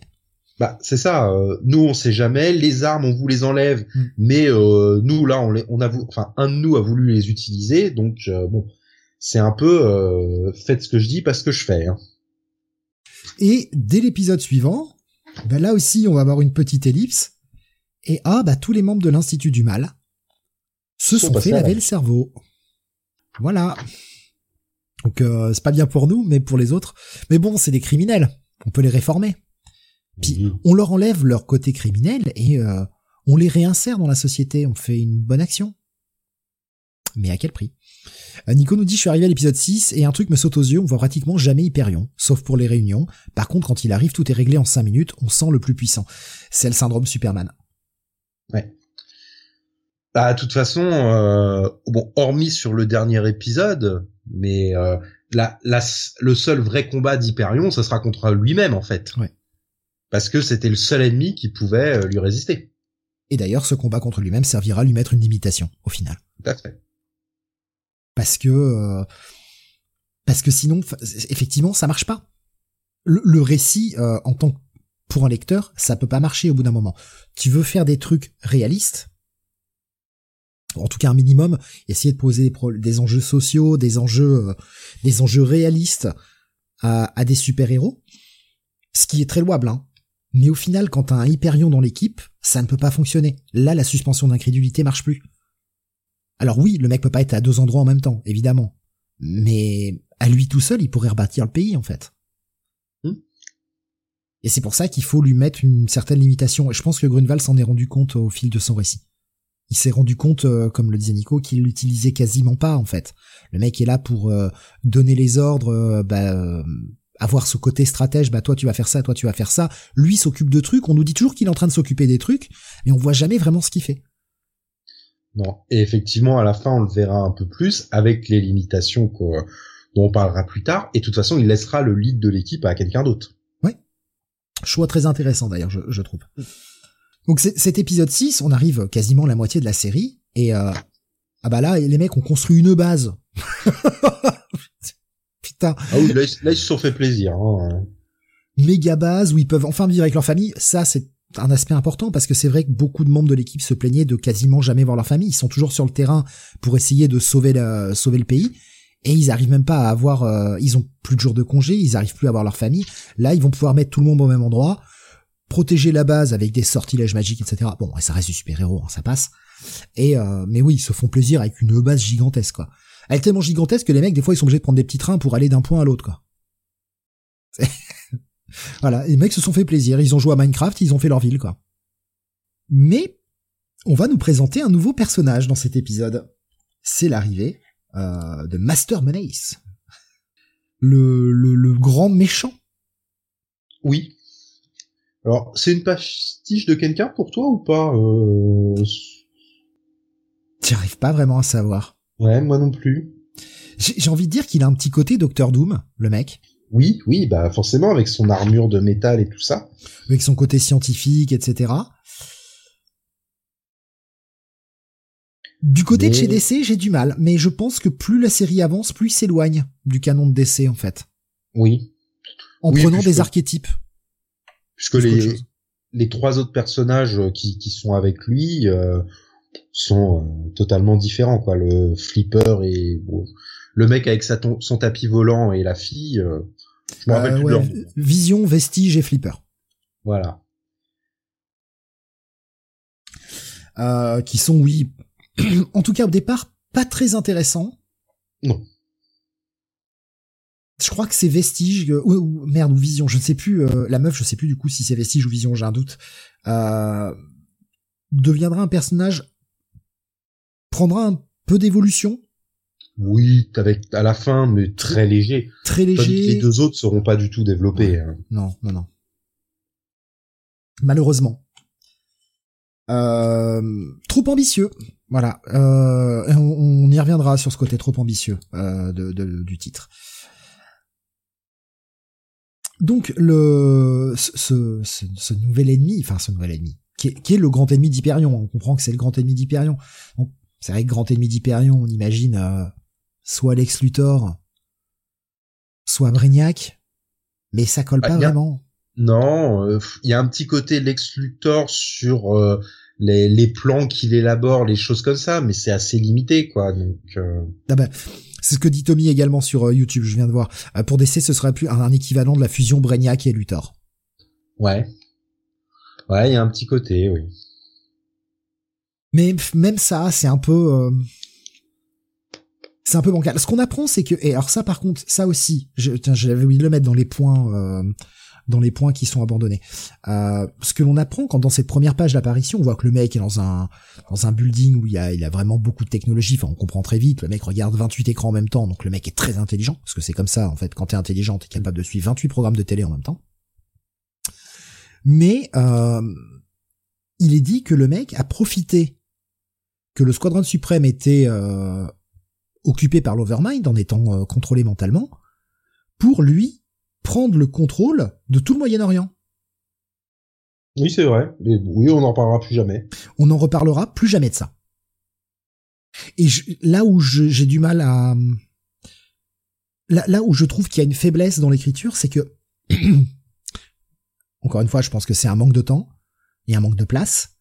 Mais comment peut-on imaginer que des super-héros qui décident de sauver le pays, et on nous le dira bien plus tard que les mecs ont arrêté la guerre. Euh, le, le, les États-Unis sont en paix avec tout le reste du monde. C'est, c'est dit dans le dernier épisode. Comment peuvent-ils, en leur âme et conscience, s'occuper certes des États-Unis, mais pas s'occuper d'un pays qui serait contrôlé euh, par un ennemi ? Ça a peu de sens. Ouais. Pour moi, ça a peu de sens. Je je les vois pas rester inactifs. Certes, il faut reconstruire le pays, mais à un moment, quand t'as des populations qui sont opprimées, euh, même si ton pays il est en crise, bah tu fais ce qu'il faut, quoi. Oui, après, bon, c'est, c'est très américain, hein. C'est eux le centre du monde, donc. Euh... Ouais, c'est vrai. c'est vrai, c'est vrai. Voilà. Ce qui se passe à côté. Hein. Donc il va, il va découvrir euh, bah, l'existence de cette machine à contrôler le cerveau, expliquée par Tom Pouce à la télé euh, dans une interview. Ah. Et là, il se dit, eh, ça peut me servir. Je veux ça. J'en voilà. ai besoin dans mon projet de conquête du monde. Voilà. Et par contre, ça, les, les trois dont on parlait tout à l'heure, ça les fait quand même bien flipper, eux, parce qu'ils ont pas envie de se faire laver le cerveau. Et euh, ils demandent à partir et du coup, bah, Menace les envoie euh, ailleurs. Je, Jonathan nous dit, il ressemble au Cobra Commander en nous partageant une petite image. C'est vrai qu'il y a un peu de ça aussi, hein, dans le design, hein. C'est vrai, c'est vrai. Il y, a, il y a un peu de ça dans le design quand même, effectivement. Euh, Tommy nous disait Ozymandias de Watchmen en quelque sorte, ouais. ouais, le côté je regarde tous les écrans et tout. Ouais, ouais c'est ça à la fin, ouais. Euh, donc oui, il va les envoyer dans un autre, euh, dans une autre dimension à, à leur demande. Euh, ces trois suivants, de toute façon, j'ai pas besoin de vous. Euh, vous êtes un peu des nuls, donc euh, voilà. Je Comme il dit, c'est mon monde. Je me, l'escadron me forcera pas à fuir. Je les combattrai jusqu'au bout, même si je suis le dernier criminel sur terre. Ouh, ce plan de méchant. Oh, oh, oh ce plan de méchant. Mais euh, voilà, tout le monde. C'est, c'est l'épisode qui va être centré sur les limites de la du contrôle mental, parce que euh, parce que oui, voilà, là, ça, ça commence à faire un vrai débat au sein de l'équipe. Amphibien est toujours contre. Euh, l'aigle, l'aigle bleu commence à va, va commencer à révéler euh, ce qui s'est passé pour euh, pour l'archer doré. Et euh, bah, pff, ce sera pas vraiment suivi d'effet euh, tout ça. Bah, on va virer l'archer, quoi. Ouais. Et après, on n'en reparlera a... plus jamais. Il y a deux votes dans cet épisode. Il y a un premier vote pour savoir euh, qu'est-ce qu'on fait de l'Institut du Mal. Et euh, bah concrètement, on est en, on est en manque de main d'œuvre, donc autant les récupérer, leur laver le cerveau et les faire intégrer notre escadron. Et donc là, pareil, hein, pour la première fois, ils se retrouvent à quatre contre quatre et c'est Hyperion qui tranche en la faveur de leur laver le cerveau. Et effectivement, le deuxième vote pour euh, savoir euh, qu'est-ce qu'on fait de l'archer qui a lavé le cerveau. Et encore une fois, ils sont à égalité.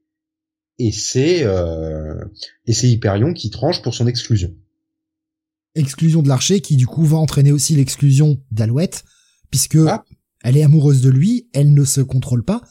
D'ailleurs, alors oui, c'est aussi, euh, c'est aussi là qu'on, qu'il faut expliquer un truc important, c'est que Tom Pouce dit qu'il n'est pas possible oui. de... de laver une deuxième fois le cerveau de quelqu'un, voilà, ça risquerait de les tuer, en fait. De défaire ce qui a été fait. Et on peut pas le faire aussi une deuxième fois. Donc, euh, bah, Alouette va devoir rester comme ça. Il y a Stomy qui nous dit « Cette problématique de héros qui, n'occupe que, qui ne s'occupe que des U S A était abordée par les héros D C pendant les années quatre-vingt-dix, surtout la J L A. Euh, chaque héros de la Ligue des Justiciers restait dans une ville des U S A à un moment. Martian Manhunter leur dit « Ah bah les gars, le monde se limite pas aux U S A. » Ouais, mais c'est... c'est... voilà, c'est... c'est plus tard, quoi. Donc dans sa série mensuelle, Martian Manhunter déclare, se déclare héros veillant sur tout le reste du monde. Mais ça arrivera plus tard. Après, ils avaient quand même... Euh, un peu tenté du côté de, de chez D C avec la Justice League International, des choses comme ça, de, de pallier à ça, ou Justice League Europe aussi, mais ça arrivera plus tard. Et donc oui, comme tu disais, Amphibien qui qui est vraiment pas d'accord avec tout. Bah, Amphibien, de toute façon, il est en minorité à chaque fois, et là, bah pour la première fois, il, il va vraiment en avoir marre, il va en profiter pour détruire l'appareil de Tom Pouce, hein, en sachant très bien qu'il sera capable de le reconstruire, mais que ça lui prendra un peu de temps. Et puis, bah, il décide du coup de, de retourner jouer les avec les dauphins, et on le reverra plus. Il, il, revire, il vire même les plans, en fait. Il demande à, à Apex de, oui. de virer ouais. les plans, de détruire les plans, même si de toute façon, il sait que Tom Pouce arrivera à le refaire, mais de, de supprimer les plans, en utilisant bien le contrôle mental, là aussi, en disant, bah, de toute façon, euh, je suis parti du squadron, donc t'es obligé de faire ce que je dis. Donc, elle le fait. Pas le choix, et euh, lui c'est lui se barre, et on ne le reverra plus. Et c'est là que Nighthawk dit « Ça commence à commence à bien faire tout ça. Il ouais, va peut-être falloir faire quelque chose. » Voilà, parce qu'on a encore perdu, du coup, avec euh, l'archer et Alouette qui sont aussi partis, hein, on a encore perdu euh, trois membres dans l'escadron euh, dans cet épisode. Euh, Tommy qui nous dit « Amphibia se barre de la mini à ce moment-là, on ne le voit plus, sauf dans les minis euh, sorties longtemps après. » Oui, on y viendra tout à l'heure. C'est là bah, qu'on de toute façon, fait... Alouette aussi, hein. Alouette, on la revoit plus de mémoire. À, le... à la fin. À la toute fin, on la revoit. Ouais. Euh, ça m'a pas marqué. Attends, c'est à la fin ou c'est... Non, c'est dans Death of a Universe qu'on la revoit. Oui, voilà, ouais. Ah, je sais, je que... sais plus si dans le douze, dans Death of a Universe... Comme je les ai enchaînés, ça me reviendra quand je reverrai les pages. Mais euh, euh, je... je... Si, on la revoit sur la fin. Si, si, si, on la revoit dans le douze. Dans le douze, on la revoit. Dans le douze ? Ouais, ouais. Elle cherchait euh, partout... Euh... On, quand, au moment où ils annoncent, euh, tu sais que ça fait un an et qu'ils font leur déclaration, ouais. euh, leur déclaration publique.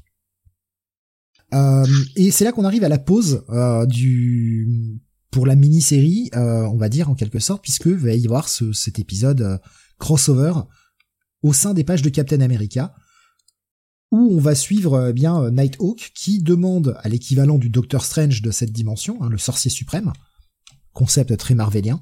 Et je pense que là, Gruenwald, il commence à dire, bon, les concepts d'essai, ça suffit, quoi. Oui. Qui euh, décide de euh, bah, de l'envoyer euh, sur une terre, euh, puisque le, le sorcier suprême ne peut pas intervenir, il n'a plus assez de pouvoir, il faut qu'il garde son pouvoir pour le transmettre à son futur remplaçant. Il décide de, de l'envoyer bah, sur la terre euh, des Avengers, la, la terre six cent seize, la terre dans laquelle ils, sont déja, ils ont déjà été, pour aller recruter des Avengers et... Euh, bah revenir euh, revenir casser la gueule au Squadron Suprême pour leur faire entendre raison, quoi. Non, vous êtes dans le vous êtes sur le mauvais chemin. Avec une cover, je trouve, qui est euh, très symptomatique de de D C des années soixante. Euh, parce qu'on a cette grosse machine à écrire qui est présente hein, dans l'épisode, hein, cette machine à écrire géante, et cetera. Ça fait très euh, D C des années soixante, je trouve. La période préférée de Mark Gruenwald, de toute façon. Euh, Tommy, là, de toute façon, le, le Nighthawk et, et Batman sur cette couverture. Hein. Il y a oh pas oui, de... oui, oui. Totalement. Totalement. Tommy qui nous dit ce numéro de cap, sans avoir lu la mini Squadron Suprême, ça ne fait aucun sens. Ah oui. Oui. Ah oui, on comprend rien. Je pense et pourtant, il n'est pas si utile que ça à la mini. Bah, c'est ce qui va lui permettre de recruter, euh, les parce trois oiseaux, là. Les trois oiseaux, on apprend qu'ils sont partis, justement, sur la Terre six cent seize. Mais comme ça, il va pouvoir les recruter.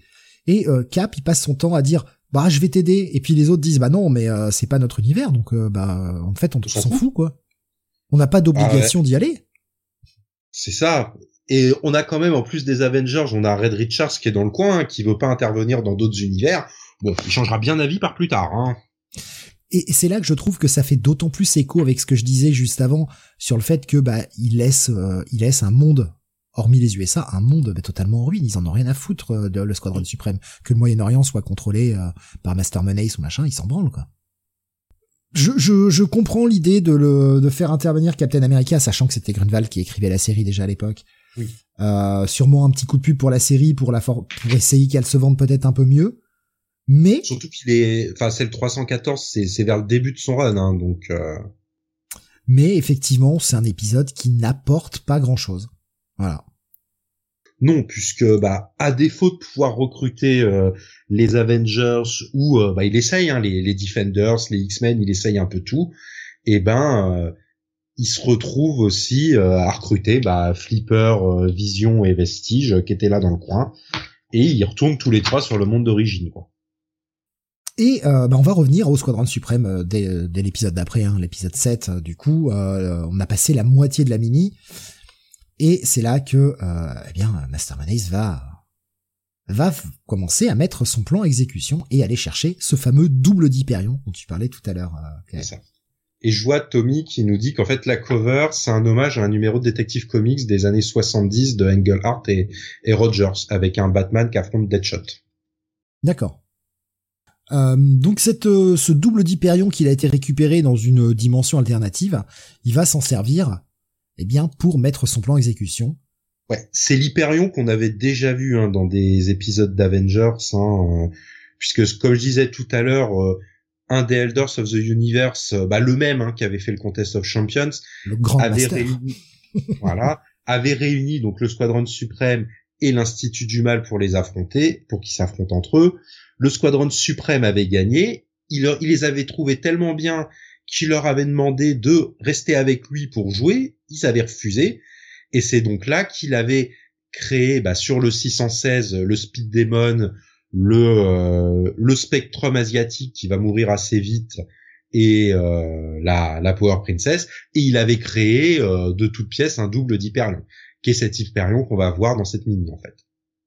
Cet Hyperion là, il va servir euh, donc de de leurre par euh, par un espèce de voilà de, de jeu de dupes. Euh, Master Menace va lancer un fausse météorite. Hyperion va devoir intervenir parce que c'est le seul à pouvoir retenir une météorite, il est tellement fort. Donc il va essayer de retenir cette météorite, mais eh bien euh, pendant qu'il va retenir cette météorite, le Master Menace va lui tirer un, lui tirer un espèce de rayon dessus, l'envoyer dans une espèce d'autre dimension, ou plutôt un autre état, c'est ce qu'on va comprendre un peu par la suite.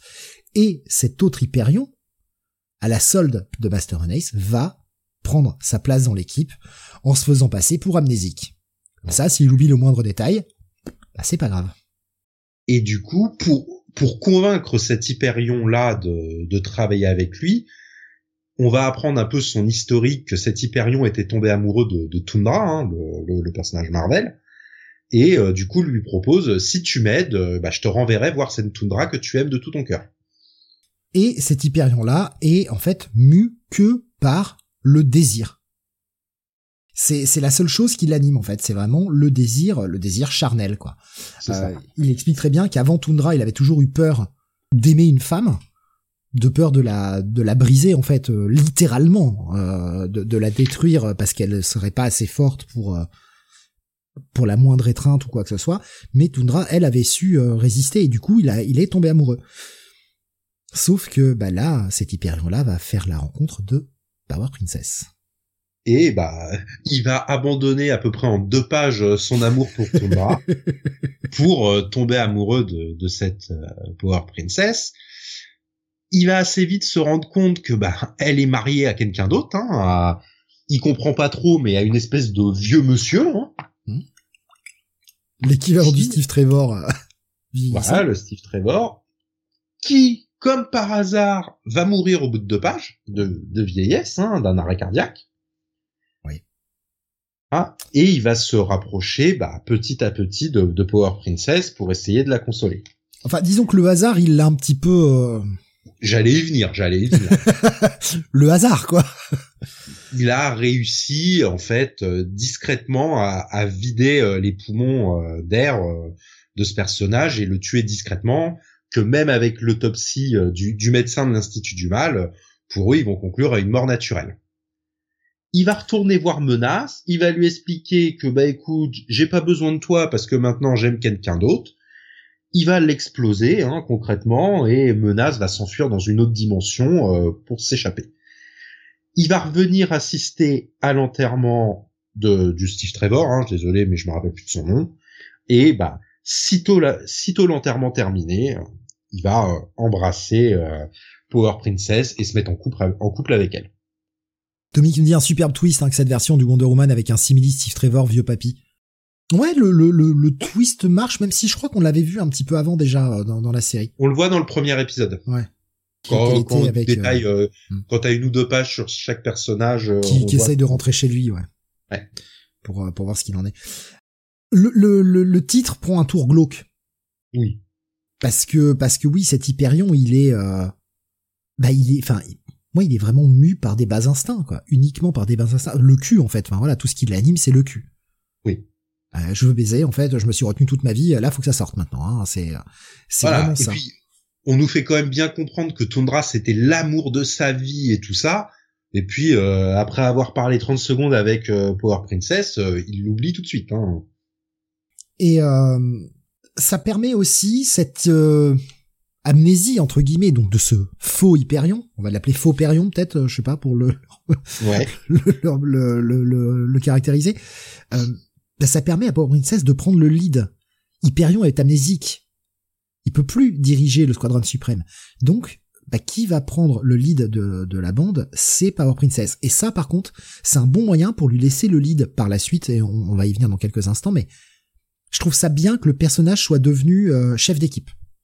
Ça change la dynamique de l'équipe parce que je la trouve m- plus hésitante dans ses approches que, que Hyperion qui était euh, déter, focus, il avait son plan, il en bougeait pas. Là, finalement, il y a ce grain de sable Hyperion qui n'est plus là, qui fait dérailler la machine, oui et non, mais c'est pas le même, euh, c'est pas le même lead, en fait.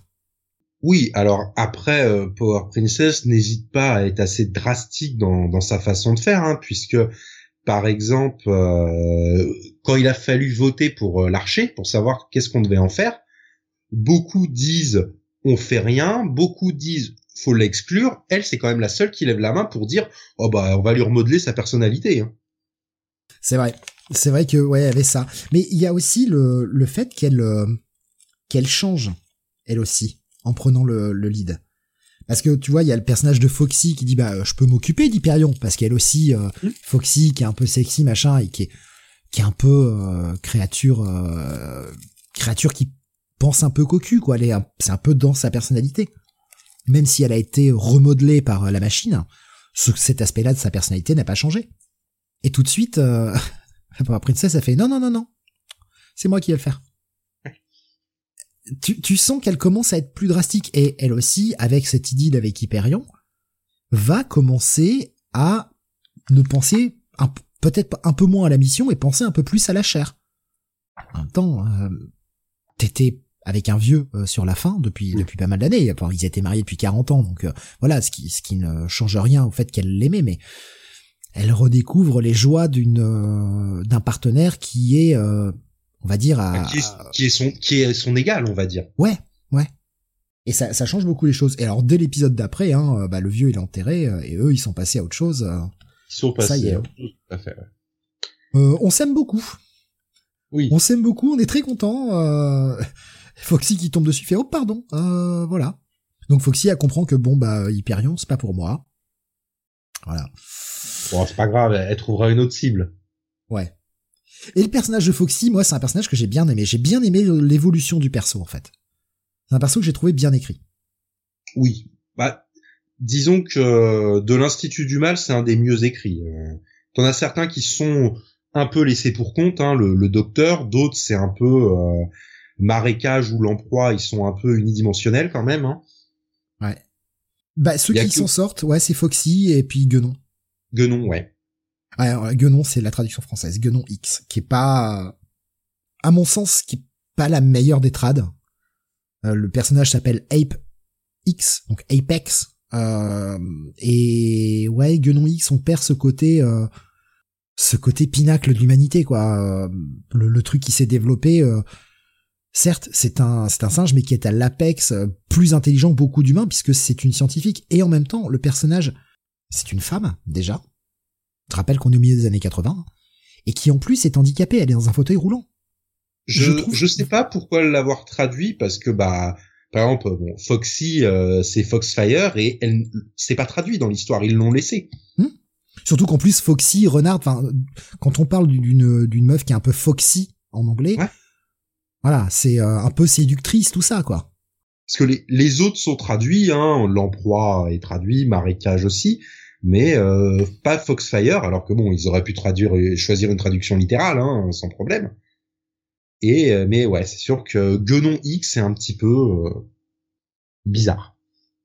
Euh, mais ouais, le, le je, je trouve intéressant aussi le, même si c'est pas, ouais, enfin. C'est pas forcément le mot qui, aujourd'hui, est toujours vu avec de la bienveillance, mais il y a une, une énorme inclusivité dans ce titre. Mmh. T'as des personnages blacks, t'as des personnages handicapés, enfin, je veux dire, Forme, il est quand même euh, mentalement euh, retardé. Oui, clairement. T'as aussi un personnage qui a des formes qui sont pas euh, qui sont pas aux normes du super-héros, on en parlera un peu plus tard. Oui, parce que je vois pas de qui tu veux dire, là. Claire de Lune. Ah oui, oui. Mais mais ça c'est un, ça fait partie des plots un peu abandonnés. On y on y viendra euh, sur oui. la fin. On a Tom Pouce, hein, qui est qui est un nain. En effet, voilà. Et euh, putain, c'est vachement en avance par rapport à ouais. l'époque. Et puis c'est vachement bien fait. Oui, parce que on, on insiste jamais dessus. Non, c'est dans l'histoire, c'est présent et c'est naturel. Ça sert la caractérisation des personnages sans que ce soit larmoyant. Regardez, ce personnage est handicapé. Non, en fait. Non. Il l'utilise que quand ça a du sens. Parce que moi, l'espèce de, d'histoire d'amour non réciproque entre, je prends un petit peu d'avance sur la suite, mais entre justement Guenon X, qui est amoureuse de Tom Pouce, mmh. et Tom Pouce qui est finalement plus ou moins amoureux de son I A, donc c'est, c'est cette relation qui va nulle part. J'ai trouvé ça, c'est pourtant c'est écrit vraiment, c'est, c'est un tout petit plot, hein, mais j'ai trouvé ça hyper touchant. La façon dont il l'a mis en scène, c'est que très, ça prend quasiment rien dans, le, dans l'histoire. Et pourtant, j'ai trouvé que c'était hyper bien écrit et euh, j'ai ressenti, tu sais, le le côté bah désespoir pour Guenon et euh, ce ouais. pauvre Tom Pouce qui voit pas et qui de toute façon n'aura pas l'occasion de voir grand chose. Non, mais de toute façon, enfin Guenon X et Tom Pouce, pour moi, c'est des personnages qui sont très bien écrits. C'est ouais. peut-être, pour moi, c'est peut-être, mais les deux personnages les mieux écrits de la mini, donc. Euh... C'est ouais, il je, je, y a il y a il y a des choses comme ça qui sont qui sont posées, qui sont parfois un petit peu en dessous. Faut faut vouloir s'y arrêter un peu, quoi. Pour en tirer un peu plus, un peu plus que ce que l'on en voit au premier abord. Euh, bah, c- cet épisode, euh, cet épisode qui suit après euh, bah, le, la mort hein, du, du mari de Power Princess et euh, cet Hyperion qui l'a remplacé, bah, ça va pas rester très longtemps euh, cet autre Hyperion. Hein, euh, non, euh, bah. L'Hyperion classique est euh, en fait transformé en espèce de gaz. La zone fantôme.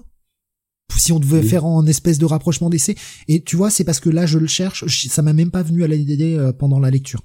Bah, j'avais pas, j'y avais pas pensé, moi non plus. Hein. Mais euh, voilà. Et effectivement, euh, comme de par hasard, il va tomber sur Menace hein, à cet endroit-là.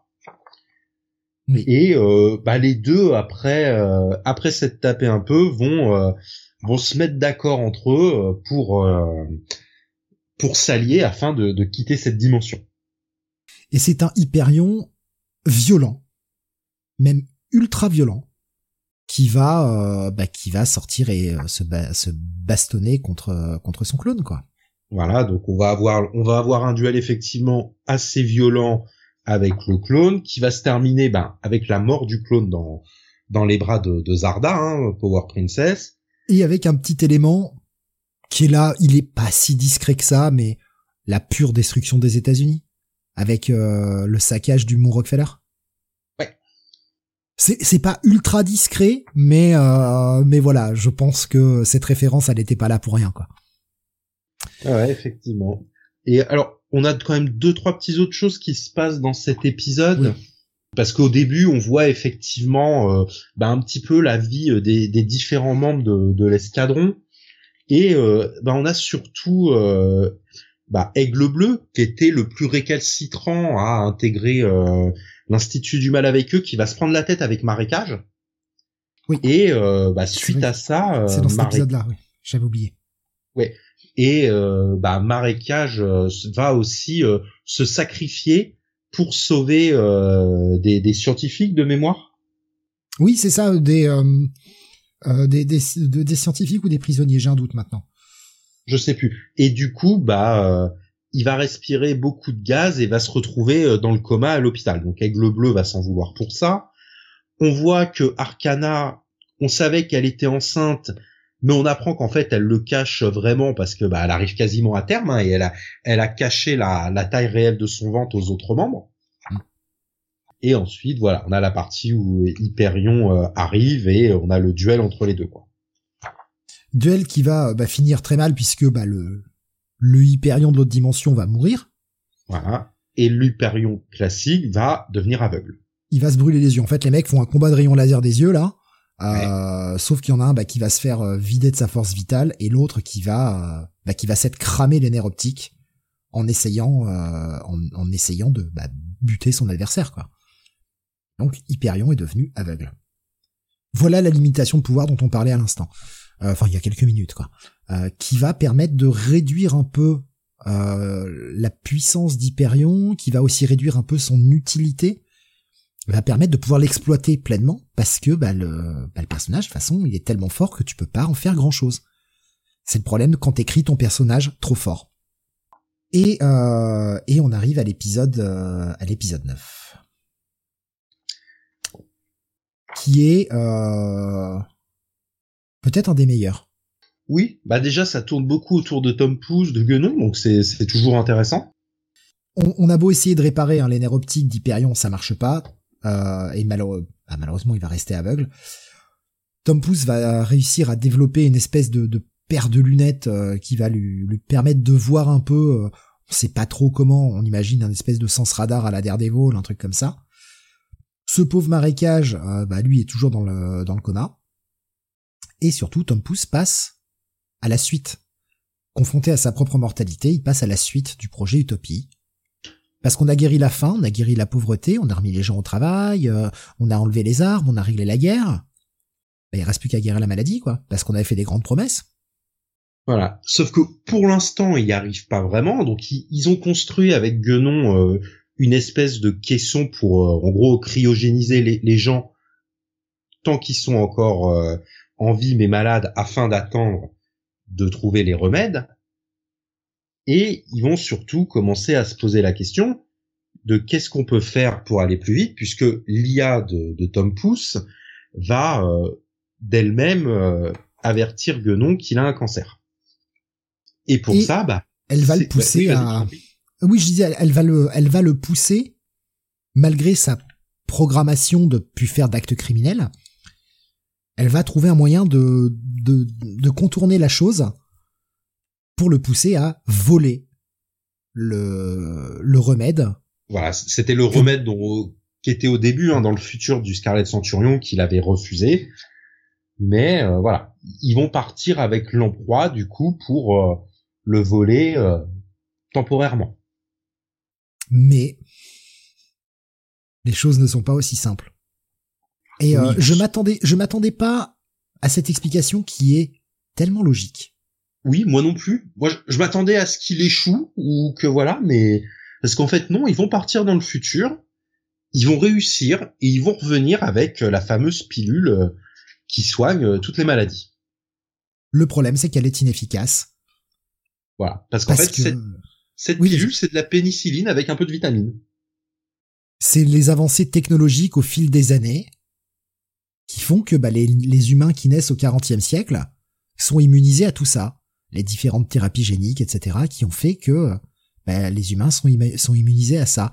Oui, ce remède guérit tout au quarantième siècle, mais il n'y a plus grand-chose à guérir, en fait. Et donc, c'est inefficace pour des gens du vingtième siècle. Ce retournement de situation. Ouais. Et, et cette dernière page qui est assez... Euh, la, la dernière bulle, hein, qui est juste... Euh, il n'y a pas de dessin, c'est juste un, des écritures bah, qui nous dit que que Tom, que Tom Pouce, ben, est mort. Ouais. Il est mort une semaine après. Juste une case noire avec du texte. Qu'est-ce que c'est fort comme façon de le, ouais. de le c'est, décrire. C'est impactant. Ouais. Totalement. Et on n'avait pas besoin de le voir. Ça, ça suffit largement. Ça, ça rend la chose, euh, plus intéressante. Je, je sais pas si t'as lu un petit peu tout ce qu'il y avait à la fin du, du tome Panini. Non, non, pas du tout. Ah, tu l'as pas lu. Parce qu'il y a pas mal d'explications sur, euh, bah, sur l'éditeur, euh, qui était notamment Ralph Macchio, qui, qui expliquait euh, qu'il était pas certain euh, quand euh, Gruenwald lui avait présenté le truc. Euh, il disait mais euh, pour pour qu'on ait de l'empathie avec le personnage, ce serait peut-être mieux de le montrer mort, et cetera. Et le mec tenait à son idée, et il a dit que quand il l'a lu, en fait, il a dit, ouais, en fait, t'avais raison. T'avais totalement raison. Ouais. On, on le voit mort dans son, juste après, euh, dans la première page de, de l'épisode suivant. Mais euh, voilà, la, la mort est beaucoup plus impactante comme ça. On le voit euh, sur l'avant-dernière case euh, partir avec euh, voilà des, des guenons derrière. Et juste ce texte euh, suffit, quoi. Tommy nous disait, c'est, c'est important, mais en même temps, pour moi, c'était coït interrompu. Je trouvais que c'était vachement anticlimatique. Ah ouais, ah bah c'est marrant qu'il y ait ouais. pas, pas que bah, tu ouais, pas voilà, senti de la on... même façon. Alors que moi, justement, j'ai trouvé ça euh, tellement couillu de le faire comme ça, en fait. Comme, comme toi, hein, Kael, pour moi, c'est euh, un des personnages les plus intéressants, Tom Pouce. Ouais, le plus intéressant. Et alors, je m'attendais à sa mort, mais là, pour... mais je m'attendais pas à que ça arrive là, quoi, tout de suite, yep. d'un coup. Alors, moi, moi, je savais déjà qu'il mourait. Oui. Euh, malheureusement, je, je le savais déjà. Mais je savais pas comment. En fait, enfin, je, je, je, je n'avais pas vu la scène, quoi. Et le voir comme ça, je me dis, ah, putain. C'est, euh, surtout que c'est le cliffhanger de l'épisode, quoi. Ouais. Ça se termine là-dessus. Et je me dis, putain, c'est tellement pas habituel, cette façon de faire. C'est ça que j'ai trouvé génial, en fait. C'est, euh, ce côté, bah, voilà, c'est euh, le mec a continué de bosser jusqu'au bout et pff, il est mort et, et on sait pas exactement comment et on voit pas le côté larmoyant de la chose et ah je sais pas moi moi ça m'a beaucoup plu cette façon de faire. Ouais moi aussi. Ouais. Euh, dans l'épisode sept euh, neuf également, euh, bah on voit enfin euh, Nighthawk et ses potes euh, commencer à les recruter. Vous l'avez vu sur la page d'avant aussi, commencer à les recruter eh bien des mecs. Pour s'opposer au Squadron Suprême, parce que son plan, c'est d'aller s'opposer au Squadron Suprême. Et il a utilisé un espèce de petit artefact euh, que lui a filé le, le docteur, je sais plus, Ima, je sais plus quoi là. Enfin, en gros, le, le Docteur Strange de, de cette version de, de l'univers, pour aller recruter des gens qui pourront s'opposer au Squadron Suprême avec lui. On attaque la dernière phase de la série. Et dans et dans cet épisode, on voit encore quelques petits rapprochements. Foxy qui se rapproche beaucoup de Spectrum. Oui. Et on voit euh, Forme qui, Spectrum euh, qui continue son, son passage à l'âge adulte parce que ouais. il y avait ce côté gamin, ce côté bah euh, il a tué quelqu'un, certes involontairement, mais il a tué quelqu'un, ça l'a un peu fait grandir. Il avait juré de plus utiliser son pouvoir pour se battre, du coup, trop peur de de, de ça. Il voulait était pas contre faire des tâches, mais il voulait plus se battre du tout avec son son anneau de pouvoir, alors son diamant en l'occurrence de pouvoir. Et euh, là maintenant, il passe à une relation un peu plus sérieuse. Vraiment, il y a ce côté euh, Spectrum qui grandit, qui devient un adulte. C'est assez intéressant, l'évolution, il n'arrête pas. C'est pas j'ai fini d'écrire sur ce perso et il restera comme ça jusqu'à la fin. Même si certains persos n'ont pas des masses d'évolution, malheureusement. Et on a Forme qui, qui se rapproche beaucoup des, des enfants d'Arcana. Ouais, Forme qui, pour qui le, bah, le contrôle mental est quand même une véritable réussite, parce que depuis qu'il est... Euh, Depuis qu'il a ce, ce contrôle mental, bah, il est gentil avec tout le monde, il ne voit plus que le bon dans les choses, en fait. On commence à nous montrer que c'est mal, mais... ça marche. Voilà, c'est, c'est ce côté, mais... Et on voit le, le plan où il en est. Euh, ouais. Ils ont réduit la faim, l'économie est revenue, le crime est complètement en baisse, la guerre est terminée. La pauvreté et les emplois sont euh, presque complètement résolus. Il ne reste que la partie ouais. mort et maladie. Et c'est là qu'il présente bah, le, le fameux caisson de cryogénisation à, à tout le monde. La, la, la réflexion de Tommy est, est, est pas idiote. Il nous dit sur, euh, sur YouTube, en termes de récit de combat contre le cancer, je crois aussi que Mort de Captain Marvel est passé par là avant. Oui, je pense que tu peux difficilement oui. faire euh, plus impactant du coup. Donc, euh, ouais. Ça sert à rien de, de le refaire. Ça a été déjà tellement bien fait là-dedans que, au final, le faire en ellipse. Puis, malgré tout, il y a tellement de choses. On peut... C'est con, hein, mais on peut pas se permettre de perdre du temps sur la mort d'un perso. Quoi. Non, parce que là, mine de rien, il reste que deux épisodes et euh, il y a encore beaucoup de choses à gérer. Quoi. On va régler la situation euh, dans, dans cet épisode dix. On va régler la situation euh, marécage. Puisque, bah, dans... Alors, là, en termes d'anticlimatisme, euh... ouais. j'ai pas bien compris. Qu'est-ce qui t'a... ben je trouve qu'on perd beaucoup de temps pour pas grand-chose. Ouais. Tout, toute cette séquence-là va nous permettre de se débarrasser bah, du docteur, dont on ne savait pas trop quoi faire, qui le dit lui-même, hein, euh, bah, maintenant que la maladie est tellement, oui. tellement en baisse, il euh, n'y a plus de crime, et cetera, bah, je, je m'emmerde un peu en tant que docteur, donc bah, Marécage va commencer à répandre son espèce de boue qui vient d'une, euh, d'une, d'une dimension. dimension parallèle euh, qui, qui va se, commencer à se répandre parce qu'il est toujours dans le coma, de façon incontrôlée, et euh, bah, la solution va être d'aller euh, réussir à le débrancher. Le docteur voilà, est mort, c'est... Marécage disparaît. Enfin, voilà, c'est, c'est, pour cette situation-là, c'est, c'est, enfin, je trouve qu'on passe beaucoup de temps sur un truc qui n'apporte rien. Oui, oui, c'est, c'est clairement pas le meilleur épisode, euh, parce que ça, effectivement, c'est un peu long pour ce que c'est. Et à côté, bah, on voit aussi, euh, donc Nighthawk, hein, qui, qui a monté son équipe. Oui. Et on va retrouver, bah, deux, deux personnages, euh, qui sont Redstone et, et Claire de Lune, qui vont aider les différents membres de l'escadron et qui vont réussir à se faire intégrer comme membres honoraires au sein de l'équipe. On voit également que bah, l'archer hein, a, a rejoint Nighthawk aussi, hein, que là, il a enfin euh, fait sa rédemption, il a compris euh, que ce qu'il avait fait à Alouette était mal, et euh, il va donc le rejoindre dans sa croisade pour arrêter euh, l'escadron. Se faisant plus appeler le Golden Archer, mais le Black Archer. Bon, clairement un des épisodes les plus faibles pour moi. Ouais, surtout qu'il y a une certaine dichotomie, je trouve, qui se... J'ai, j'ai pas compris pourquoi il a fait ça dans le récit. Je, enfin, j'ai pas bien compris, je trouve que ça sert pas à grand-chose, parce que il commence en nous montrant cette cette stat là que vous avez vue il y a quelques instants, que les jobs, tout ça, euh, sont, sont en baisse, enfin, que, que les problèmes économiques et les problèmes sociaux sont résolus. Mais après, on passe tout un moment avec Docteur Spectrum et Foxy qui vivent leur euh, leur union, et cetera, mais qui vont aller détruire des bâtiments et donc par là même piquer des jobs aux gens. Donc j'ai pas bien compris l'intérêt de mettre ces deux éléments au sein du même épisode. Est-ce que c'est pour montrer à quel point le le projet avec euh, le Squadron Suprême à la tête du pays de toute façon n'avait pas de chance de réussite? Je, je comprends pas, parce qu'au final, oui, il a aidé les travailleurs qui disaient qu'ils en allaient en avoir pour des jours et des jours à tout démolir. Eux l'ont fait en quelques minutes. Derrière, Spectrum va creuser déjà les fondations pour encore plus avancer le travail, mais quel était l'intérêt de cette séquence? Je... Vraiment, je me pose la question de sa pertinence. Je, je, j'arrive pas à comprendre. Ouais. Et puis oui, bon, bah, c'est Hyperion qui va sauver le truc, parce que, bah, de toute façon... Euh... Il va plonger dans une espèce de boue noire, c'est le seul à pouvoir y aller. Il mettra quand même vingt-sept minutes à traverser dans l'hôpital. Mais euh, sachant qu'il est déjà aveugle, là aussi, bon, un peu un peu étrange. Ouais, c'est, c'est un des épisodes les plus faibles, je suis assez d'accord avec toi. D'accord. On n'a pas parlé non plus de la bah de la relation entre Hyperion et Zarda. Oui, donc la Power Puisque... Princess, c'est vrai qu'on l'a jamais nommée euh, avec son... Ouais. Puisque Zarda euh, bah, était amoureuse de, de l'Hyperion euh, clone, hein, et euh, bah, en fait se rend compte que, euh, ok, c'était le clone, mais qu'elle était vraiment a- amoureuse euh, de l'Hyperion classique. Donc, même si euh, c'est pas exactement le même, elle se met en couple avec le nouveau. Et puis, de toute façon, elle apprend la, la vérité sur le fait que le clone avait tué son mari. Ouais, c'est en fait, euh, en fait, je t'aime. C'est, c'était toi que j'aimais, c'était pas le clone. Bon.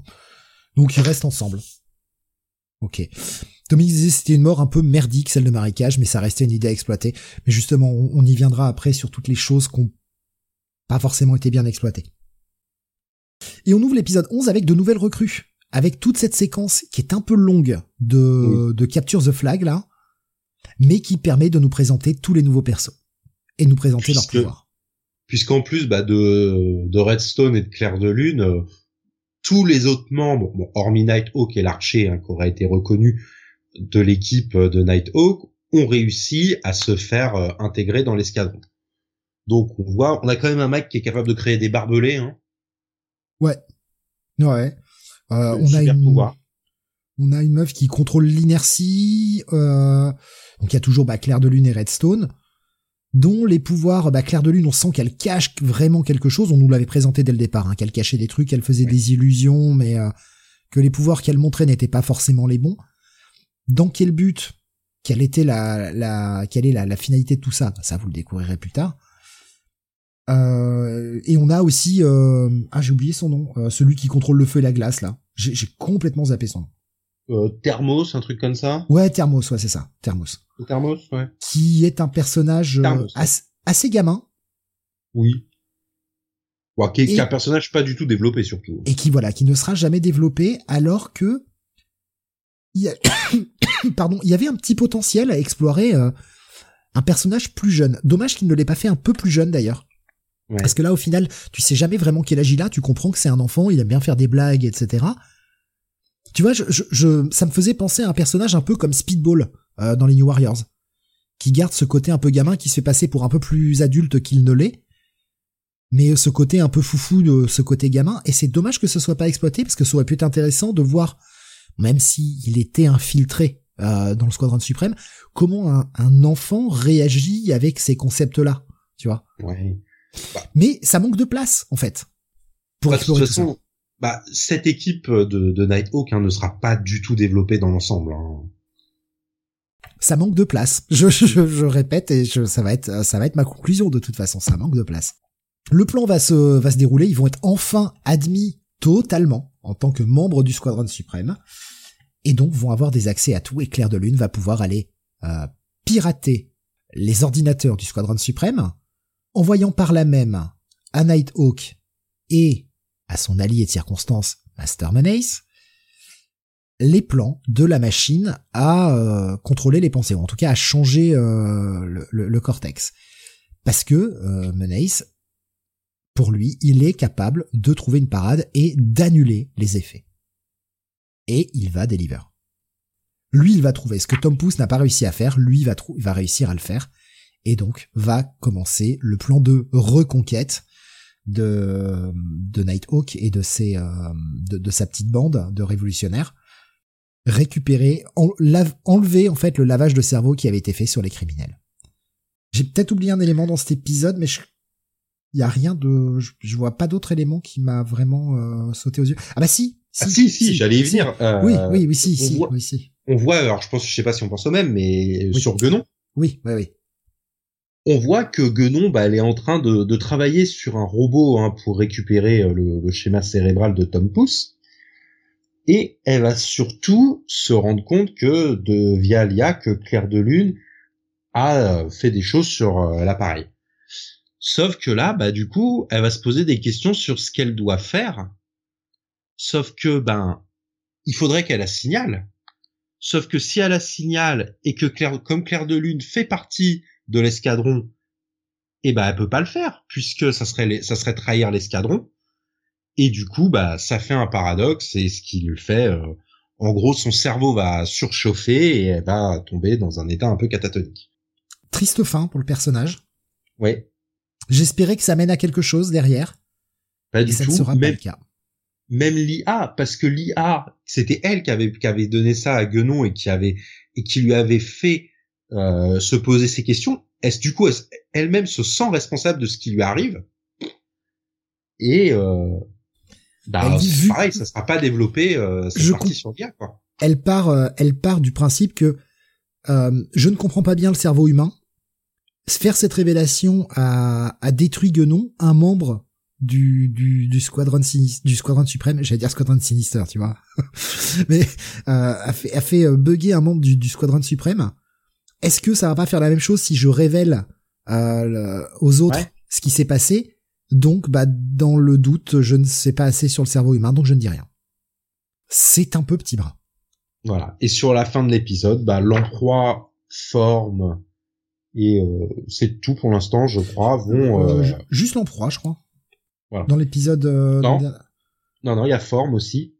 Ah, forme aussi dans l'épisode onze. Ah, je savais plus. Tu et, vois. Et oui, parce que. En capturant forme, les différents membres vont se faire suivre par Aigle Bleu, mmh. qui va donc... Je crois que c'était en compte... début d'épisode douze, ça. Pardon. Non, c'est, c'est, les, c'est les deux dernières pages de cet oui. épisode. Et du coup, eh ben, ils vont se rend... il va se rendre compte de ce qui se passe, et ben, il se pose la question de qu'est-ce qu'on en fait. Et après euh, un vote rapide et quelques tractations, eh ben, c'est on va utiliser la machine sur lui pour le faire oublier ça. Et Nighthawk, bah, en critiquant ce que faisait Hyperion et leur programme, bah, se retrouve à faire la même chose, en fait. Il se déteste par rapport à ça, mais ouais. se rassure un peu en disant non, on n'a pas changé son comportement, on va juste lui faire oublier ce qu'il a vu. Mais il sait qu'il vient de, il vient de vendre son âme. Et de toute façon, avec la promesse de, on pourra défaire ce qu'on a fait. Oui. Et voilà. C'est, c'est, c'est la même chose, en fait. D'un côté et de l'autre, on en vient en même situation. À partir du moment où cette, cette machine existe, forcément, elle sera utilisée.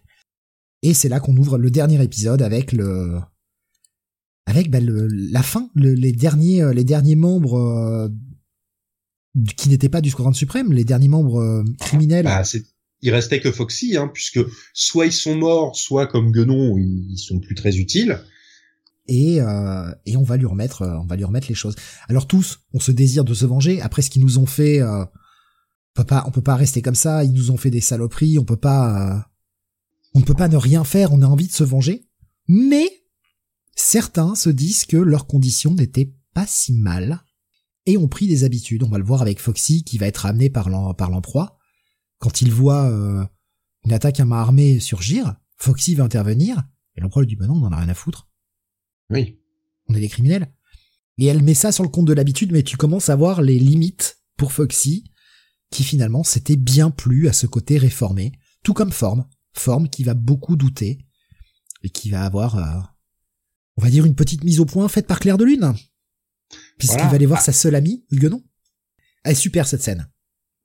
Euh, je l'ai plus en tête exactement là. Ah euh, oui, oui, d'accord, oui. Tu sais, il va voir, il va voir Guenon en oui. disant mais euh, dis-moi, toi t'es mon ami, euh, toi j'ai confiance en toi et euh, euh, on me dit qu'ils sont méchants, on me dit qu'ils sont gentils, je sais plus qui croire parce qu'il est quand même un peu limité mentalement. C'est euh, oui, c'est, voilà, oui, c'est, et Et on voit Claire de Lune qui met en place une illusion pour que Guenon le, le retourne et, euh, et qui continue à, à rester avec eux pour attaquer l'escadron, du coup. Ouais. Sur cette, euh, bah, sur ce dernier épisode, il se passe beaucoup, beaucoup de choses. Euh, ça bah, c'est un épisode double, hein, de toute façon. Et on commence avec ce qui est, euh, le point, j'ai envie de dire le point négatif de l'épisode et qui est en même temps tellement, euh, tellement habituel dans les séries de super-héros. C'est que ça y est, ça fait un an que le Squadron Suprême est au pouvoir. Et donc, il y a une réunion à la Maison Blanche où, bah, c'est Power Princess qui parle, hein, c'est elle qui a le lead, et qui va dire, ça fait un an, voilà, on vous a rendu le pays dans le meilleur état qu'il était, et comme on vous avait fait la promesse, au bout d'un an, on vous rend les rênes du pouvoir, maintenant, on a remis le pays sur les rails, démerdez-vous. Tout est acté, et ils vont faire cette conférence de presse. Sauf que cet élément où ils ont déjà rendu les rênes du pouvoir pourrait servir à dénouer la situation de fin, et elle ne sera jamais abordée. Tommy disait, j'avais trouvé attachante cette naïveté, cette innocence de Forme. Ah mais totalement, totalement. Mmh, le, le personnage est bien, euh, il, lui aussi il a une belle évolution ce personnage. Donc ils vont faire cette conférence de presse où ils annoncent euh, aux gens que bah voilà, ça fait un an, le contrat euh, qu'ils avaient, euh, le, le contrat moral qu'ils leur avaient donné euh, en faisant cette conférence de presse, rappelez-vous le premier épisode, est arrivé à son terme et que bah maintenant ils veulent euh, voilà, ils ont mis en place leur dernière partie, euh, les, euh, je, je me rappelle même plus comment ils appellent ça en français, les, les trucs, euh, les, les caissons de cryogénisation, quoi, euh, oui, je sais plus sont prêts pour, euh, pour justement, bah, combattre la mort. Mais, bah, il y a une manifestation de gens qui disent, non, mais, euh, laissez-nous mourir, en fait. C'est un grand hibernacle que ça s'appelle. Ouais, les hibernacles, voilà, c'est ça, les hibernacles. Et, euh, bah, certains s'interrogent, et notamment avec le bleu qui s'interroge sur, euh, mais voilà, c'est des cinglés extrémistes, euh, on leur donne, euh, on leur donne la possibilité de pas mourir, ils sont encore pas contents, euh, parce que, bah, tout le monde va avoir cette petite, cette espèce de petite montre qui fait que dès qu'il y aura quelqu'un qui aura un problème, un arrêt cardiaque, et cetera, pouf, on vient vite le chercher, on le fout dans un hibernacle pour pouvoir le sauver plus tard. Là aussi, un des points qui n'est pas abordé, parce que jusqu'à présent c'était un peu abordé, mais un des points qui n'est pas abordé, c'est que, que fera-t-on de cette surpopulation? Parce que si les gens ne meurent plus, et qui continuent oui. de baiser et de faire des gosses, à un moment, les ressources suffiront pas. C'est pas possible. Ça, c'est passé sous le tapis. Oui. Un peu dommage, selon moi. Mais c'est parce que, à vouloir être trop réaliste, du coup, on a des questions un peu trop réalistes. Mais bon, Power Princess va les rassurer, euh, vous inquiétez pas, euh, tout le monde, enfin, euh, ceux qui ne veulent pas être ressuscités ne le seront pas. Euh, vous avez le droit de mourir si vous voulez, c'est pas un problème. Même si elle dit... Euh, Et belle traduction. Vous pouvez préférer de prendre votre risque. Voilà. Elle a bien changé, elle aussi. Hein. Ouais.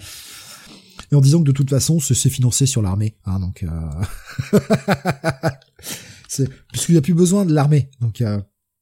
donc c'est le budget de l'armée qui finance tout ça. Et, et puis, bah, va arriver... Euh... Il y a, il y a, il y a, ce, il y a ce moment, c'est juste la page d'après justement euh, que celle que, que je, j'ai partagée à l'écran, euh, Kael, euh, où on revoit justement Alouette qui cherchait euh, oui. Golden oui, Archer, pensant, pensant qu'elle le retrouverait à ce moment-là, mais euh, bah non, en fait. Et puis il va y avoir le moment de la confrontation, cette, cette séquence qui se prépare depuis maintenant euh, plusieurs épisodes, où bah, de retour à leur base, bah, Nighthawk et sa petite bande vont euh, enfin attaquer et vont c'est révéler ça. Le poteau rose. Les, les rédempteurs de l'Amérique, hein, comme ils s'appellent. Oh, ce nom pompeux. Et euh, bah tout, tout va partir en steak parce que les mecs vont bah se, se mettre sur la gueule au final. Ah bah ouais, c'est là ça y est, c'est la bagarre. Et avec euh, euh, avec bah les des, des conséquences à tout, à tout ce qui avait été apporté. Euh, la pauvre Arcana qui était enceinte, bah euh, qui va quand même se faire malmener alors qu'elle est euh, en train de, dès le début de l'épisode, on sait que son terme arrive là. C'est oui, dans les, c'est dans les heures, c'est imminent. Ah bah elle est littéralement en train d'accoucher pendant le combat, donc euh, sauf que bah comme elle cache son ventre, personne ne s'en rend compte. Hein, pour tout le monde, elle est en, dans sa forme classique. Hein. L'emploi s'en donne à cœur joie pour savater tout le monde. Euh, reprend son côté euh, bonjour, je suis une ordure. Voilà. En plus, comme son pouvoir, c'est de piquer le pouvoir des autres, hein, il se fait plaisir et il se fait un petit cocktail à gauche à droite de tous les pouvoirs du coin.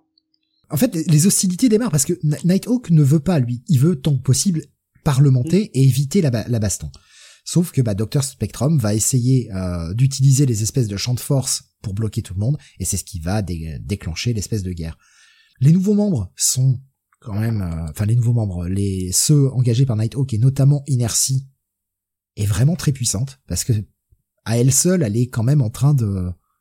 de bloquer les, les plus les plus forts quoi. Elle bloque Power Princess, elle bloque Weaver, elle bloque euh, Hyperion, puisqu'elle peut renvoyer à tout le monde le, le pouvoir de, de, de l'un ou de l'autre. Ouais. Et on a on a Redstone ouais. quand même qui arrive à battre Hyperion et, et lui faire perdre ses fameuses lunettes. Euh, oui, alors bah, les, les lunettes, il les perd un tout petit peu plus tôt quand euh, il se fait projeter euh, avec. Euh, oh remarque ah ouais. ici, c'est Redstone qui lui met une patate, oui. Oui, c'est Redstone, poussé, c'est quand Redstone poussé, lui met la patate. Ouais, poussé encore plus par Inertie et euh, et l'emploi qui euh, qui veut en profiter, mais Hyperion euh, arrive à, à s'en sortir un peu. Ce n'est que euh, de courte durée, hein, évidemment. Oui. Mais oui, la, la, la bataille fait rage, c'est vraiment de, de la grosse baston. Et euh, contrairement à... On en a parlé il y a quelques mois. Contrairement à Thunderbolts, on avait toujours le, le même type de dialogue dans la, dans la baston qui était un peu, euh, un peu lourdeau sur la fin. Après, on les a pas vus beaucoup se battre. Mais je trouvais que cette, malgré tout, cette séquence de baston où il y a énormément de dialogue n'est jamais chiante. Non, non. Bah en fait, il y a beaucoup de personnages, il se passe beaucoup de choses. Chacun a son petit moment de gloire ou euh, ou, ou le contraire, hein, justement. Et donc non, non, c'est c'est plutôt intéressant. Alors cette bataille, elle va faire des dégâts. Hein, oh oui. Puisque bah Weezer va marcher dans des barbelés. Et du coup, bah, cogner euh, Thermos euh, qui va euh, perdre du coup son régulateur de pouvoir et donc euh, finir dans un sale état. On a, comme on disait, Arcana qui est en train de, d'accoucher. On a un duel entre l'archer et Spectrum qui va mal finir puisque bah l'archer va, va se faire tuer, il me semble. Alors en fait, il va, il, ils sont prêts. En fait, aucun des deux ne veut. Euh, en fait. Oui, mais les deux tirent en même temps. Spectrum, Spectrum et, euh, et tiens, l'archer en joue, l'archer a une flèche prêt à tirer, aucun des deux veut céder, Spectrum en plus se rappelle de il a fait à Nucléo. De, de ce qu'il a fait à Nucléo, ça le ça le hante, sauf que Archer finit par lâcher, Spectrum tire, euh, pour moi c'est Archer qui lâche en premier. Mais bon. Oui oui, j'ai, j'ai la page devant moi, c'est, c'est ça. C'est euh, alors il l'a mis comme ça dans le dessin, mais pour moi ça a plus, enfin ça n'a aucun sens que que Spectrum tire en premier. C'est euh, comme un shot first. Non, mais de toute façon, c'est dit parce que on voit l'archer qui dit pardonne-moi mon vieux et Spectrum dit en hésitant, il, il tire vraiment l'espèce d'eux. Donc ouais. euh, clairement, euh, oui, c'est l'archer qui tire en premier. Mais il arrête son tir à, à, à, on va dire à la dernière seconde. La flèche va exploser le diamant de Docteur Spectrum, ce qui donne ses pouvoirs, donc euh, la bague de Green Lantern hein, pour pour schématiser. le mec va tomber, euh, ça lui a absorbé toutes les couleurs, il va tomber, mais malgré tout, l'archer voit son pote et va tenter de le sauver. Sauf que derrière, l'aigle bleu arrive et va lui mettre un espèce de grand coup de masse dans le dans la tête et il va bah le lui ouvrir la tête et voilà, adieu. Hein, on a... C'est ultra violent. C'est ultra ouais. violent cette fin de combat. Enfin, cette fin de, de, de série, je veux dire. Suite à ça, euh, bah, l'aigle bleu va se faire attaquer par l'emploi. Et bah, pour sauver sa vie, euh, l'aigle bleu n'aura pas d'autre choix qu'atterrir en plein sur Flipper. Et qui va le tuer aussi. Ouais. Arcana va être sauvée par, euh, par Forme. Qui, euh, voyant son état, va la prendre pour l'emmener euh, pour l'emmener euh, aussi vite que possible à l'hôpital. Et c'est là aussi qu'on va se rendre compte bah, de la de la vraie forme de Claire de Lune. Ouais. Qui cachait en fait euh, bah, le fait qu'elle soit euh, qu'elle soit ronde, on voit obèse. Euh... Et peut-être âgé, un peu plus âgée que ce qu'on pensait aussi, non ? Difficile à dire. Ouais. Difficile à dire, mais euh, elle se cachait sous une apparence de séductrice. Euh, se trouvant pas au goût des autres en fait et euh, cette euh, cette espèce de violence ce, ce parce qu'on sent que Claire de Lune est quand même assez euh, elle est assez violente je trouve dans ses réactions tout au long, enfin le peu qu'on la voit dans la série tu sens que c'est le ressentiment de ne pas être comme les autres, de, de cette peur de ne pas être acceptée, euh, d'être moins jolie, d'être moquée, d'être ridiculisée qui la rend euh, aussi agressive. Puis on a surtout toute cette séquence de discussion entre Nighthawk et euh, Hyperion Nighthawk Hyperion. Qui ne participe pas au combat, qui se met en retrait et qui ne veut pas. Euh, il voulait éviter la violence et lui en fait ne participe jamais à la, aux, aux hostilités. Et ils vont débattre avec euh, avec Hyperion et il va ah, lui bon. faire voir entre guillemets la lumière. Pour un aveugle c'est un peu un peu salaud dit comme ça, mais euh, il va lui montrer que bah son plan, son utopie euh, n'est pas si bonne que ça. Bah disons qu'elle est elle est peut-être bonne entre guillemets à court terme, euh, modulo euh, les droits de l'homme et tout ça. Mais que, ok, aujourd'hui, ça a marché, mais laisser toutes ces technologies et ça aux générations futures qui, elles, bah, vont peut-être voir ça d'une façon différente, et bah, ça risque au final de, bah, de revenir sur un état totalitaire à la Overmind qu'ils avaient avant. Alors, Tommy nous disait, bah, moi, justement, j'ai perçu en voyant la vraie apparence de Claire de Lune que c'était, en fait, la typique ménagère de cinquante ans. Ah ouais, bah, comme quoi, on voit pas forcément les mêmes choses. Bah moi je la vois quand même un peu plus âgée hein, via le dessin. Mais... Ouais, possible, possible. Ouais. Je, je, là je lui dis c'est archi-misogyne la façon dont, que, que, la façon comment je l'ai dit. Non mais euh, t'inquiète pas, enfin on comprend l'idée. Le, le but c'est de transmettre l'idée quoi. Mm. Ah, les formes, euh, voilà, on comprend. Hein, c'est pas non plus, euh, on est pas en train de faire des attaques. Hein. Euh... Et, Night, et voilà, Nighthawk ouais. finit que aujourd'hui bah l'humanité est imparfaite, l'être humain l'est, donc bah effectivement, c'est un système imparfait qui devrait être, être capable de gérer ça. Mais euh, bah quand euh, quand Hyperion voit les choses, Foxy va euh, bah buter ce, Nighthawk. ce pauvre Nighthawk. Euh, non, non, elle le bute pas, pardon. Non, non. Euh, qu'est-ce que je dis comme bêtise ? Non, non, elle, elle le bute pas. C'est euh, Si, elle, elle lui fait faire une crise cardiaque. Oui, c'est ça. Putain, je commence à confondre. Foxy lui fait une crise cardiaque. Ouais. Derrière, Foxy est toute content qui revient voir Spectrum pour lui dire euh, « T'as vu ce que j'ai fait, je suis trop content. » Et Vision, euh, dont on n'a pas parlé, qui, qui s'était mis en couple avec Nighthawk, va arriver par derrière et avec ses griffes à la Wolverine, va la tuer. Ils vont réussir à se débarrasser. Spectrum, en réaction, euh, va envoyer une espèce de, de vague d'énergie sur Vision et je sais plus s'il a tué aussi. Lui qui a perdu sa... Oh, oui, elle est, euh... elle est... Elle compte pas dans les morts. Non, je... c'est ce que je suis en train de regarder, elle est pas dans les morts. Elle, elle est pas dans les morts, bon, elle doit être... Elle est sonnée. De toute façon, elle est debout euh, sur la page que vous voyez actuellement. Ah, c'est qu'il se passe tellement de pour... choses tellement vite que c'est un peu... Euh... Voilà. Et pour ter- terminer, euh, l'emploi qui était tout content d'avoir pris la force d'Hyperion, la vitesse de Weaver, euh, l'endurance de Princess, il veut les pouvoirs de Spectrum à ça, et bah Spectrum l'envoie euh, littéralement exploser dans un coin. Spectrum qui, euh, bah, qui en fait a perdu toutes ses couleurs, mais ouais. euh, va découvrir qu'au final, en explosant son diamant, lui a f- c'est, c'est collé, toutes les, les particules sont collées sur sa peau, et finalement il contrôle toujours son pouvoir. Il est juste plus de couleurs, et à chaque fois qu'il utilise un pouvoir différent, comme par exemple voler, il va devenir vert, pour lancer une, quand il est enragé et qu'il balance des rafales, il devient rouge, et cetera, et cetera. Et donc, bah, c'est sur ça que se termine le combat. Hyperion, euh, bah, à côté de la dépouille de Nighthawk, euh, décide de se rendre. Et voilà. Donc, parce que ça a quand même coûté la vie à sept personnes, hein, ce combat. Parce que et... l'aigle bleu, euh, je vois que l'aigle bleu fait partie des morts aussi, je me rappelle pas qui s'en occupe. Je, je suis en train, je suis en train de revérifier parce que c'est vrai que, en fait, ça va tellement vite, il y a ah tellement oui. de gens qui sont déglingués. C'est que... ça. En fait, l'aigle bleu qui atterrit sur Flipper, et pour, euh, c'est, bah, l'aigle bleu se brise le cou et Flipper se brise la colonne. Dommage. Ouais. Le voilà. Sauvetage qui a pas marché. Mais, malgré tout, il essaie, Gruenwald essaye de finir son récit avec une espèce de certaine note d'espoir, avec le bébé d'Arcana qui est sauvé et qui naît. Et c'est oui. là-dessus que se termine le récit. Voilà, en disant bien que bah, cet enfant, c'est, c'est l'héritier du futur, que l'escadron suprême se dissout, le système qu'ils ont mis en place également, et bah voilà, c'est l'humanité va se débrouiller entre elles en gros. Et on s'arrête là sur la première mini. Alors, on va traiter très rapidement parce que euh, Kael l'a pas lu, mais euh, je vais parler quand même du Death of the Universe parce que il est écrit par Gruenwald qui va vraiment repartir de ce point de départ. C'est-à-dire que certes, c'est trois ans plus tard, mais euh, on est vraiment sur la, la, la digne suite faite par le même auteur qui réutilise les mêmes choses.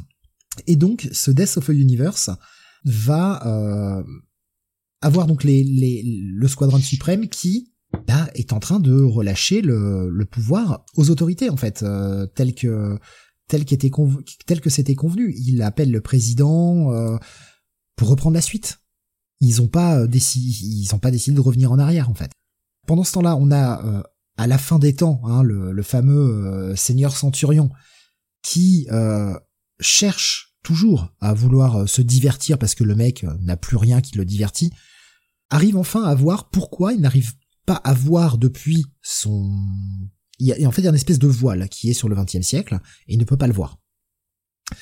Et là, ces, ces scientifiques ont réussi à faire une percée. Et ils voient, en fait, à côté du soleil, une espèce de grande tache, euh, une espèce de main gigantesque qui sort et qui va bouffer le soleil et la Terre. Et il comprend que bah, c'est ça qui fait qu'il y a une espèce de voile qui... Euh, et qui, là où il a du mal à se l'expliquer, c'est comment est-il possible que moi, je sois toujours en vie si cette temporalité est détruite? Comment ça marche? Bon, c'est du comics, c'est un univers, un futur alternatif, démerdez-vous. Hein, c'est pas vraiment expliqué. Euh, Tommy qui me dit Death of the Universe, la suite d'Otro, je trouve, il y avait de l'idée, euh, une sorte d'hommage à Crisis. Totalement.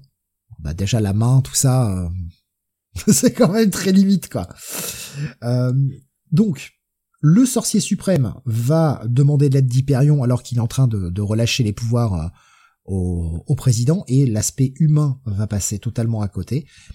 Tous les super-héros, en tout cas tous ceux qui restent, tout le Squadron Suprême, les méchants, et même Master Menace, vont essayer de se liguer pour empêcher la mort de, de, de la destruction de l'univers. Master Menace qui va partir avec euh, le, le, le Seigneur Centurion au fin fond du temps pour développer, parce qu'il pense qu'il peut développer un truc qui va pouvoir bannir cette espèce de créature. Il dit bah, « Je reviens dans une minute ». Bon. Il revient un petit peu plus tard, sauf que le mec a passé quinze ans à développer sa machine, revient, et on le voit là sur cette image, le mec est euh, complètement les cheveux blancs, et cetera. Il est, euh, il a, il a, il a perdu quinze ans de sa vie à développer ça. Évidemment, ils vont essayer de mettre en place un, ce, cette espèce de, de Deus Ex Machina pour euh, bannir euh, cette gigantesque créature qui est en fait la forme d'un humain. C'est pas juste une main, c'est un, un être humain entier. Qui euh, bah, absorbe le soleil, c'est un espèce de trou blanc, quoi. Voilà. Et euh, bah, ça va pas marcher, évidemment, ça ne marchera pas. Et donc, tous les personnages vont faire face à leur propre mortalité. Arcana, qui avait été... Euh, on lui avait dit, non, non, tu viens d'accoucher, parce que ça se passe vraiment quelques jours après. Hein. Tu viens d'accoucher, euh, le, le gamin, il a deux semaines, enfin voilà, t'es pas prête à revenir sur le terrain. S'est faite passer pour Claire de Lune, pour rejoindre le vaisseau, sauf qu'en fait, c'était Arcana. Et, euh, et on arrive à cette page, voilà, où on nous dit c'est la fin du monde. Sauf que non, en fait, euh, eh bien le cet être humain, il va nous lier ça avec euh, un autre personnage, euh, avec une histoire des Fantastic Four, qui euh, qui était devenu un espèce de conduit à, à, à absorption d'univers, en fait. Euh, absorbe des univers de plus en plus, et euh, le bébé d'Arcana était en fait destiné à devenir le remplaçant, le nouveau sorcier suprême de cette euh, de, de cette réalité. Et il va échanger sa place avec ce mec qui bouffe tout l'univers. Et donc le bébé va se sacrifier alors qu'il n'a que deux semaines, car lui, ça ne l'intéresse pas de devenir un, un espèce de Galactus, en quelque sorte, hein, parce qu'on peut appeler un chat un chat, c'est un espèce de Galactus. Ça l'intéresse pas de devenir un Galactus, donc il va défaire tout ce que le mec a fait, et ce mec-là va devenir le nouveau sorcier suprême de cette réalité euh, du Squadron Suprême. Et ça se termine, euh, ça se termine là-dessus, ça se termine un peu vite. Un bon moyen de, de, de suivre la, les, les aventures de, de ce qui se passe, mais de qu'est-ce qui vient après, mais euh, c'est un peu léger, surtout que derrière on n'aura plus rien, malheureusement. Tommy nous disait, ça fait penser aux premières pages de Crisis où les personnages de Terre trois essaient en vain de combattre la vague d'antimatière. Il y a ce côté-là où effectivement ce, ce côté euh, ce côté vain, mais le bébé, en, repart, en, en, en disparaissant, dit « je vais défaire tout ce que l'autre a fait » et euh, voilà, tout le monde va revivre, euh, presque, et puis, euh, et puis fin. Voilà. Et Silver Centurion, euh, euh, c'est, c'est un Centurion écarlate, Scarlet Centurion, euh, reste, reste au fin fond des temps à pas savoir ce qui s'est passé parce qu'il s'est barré avant.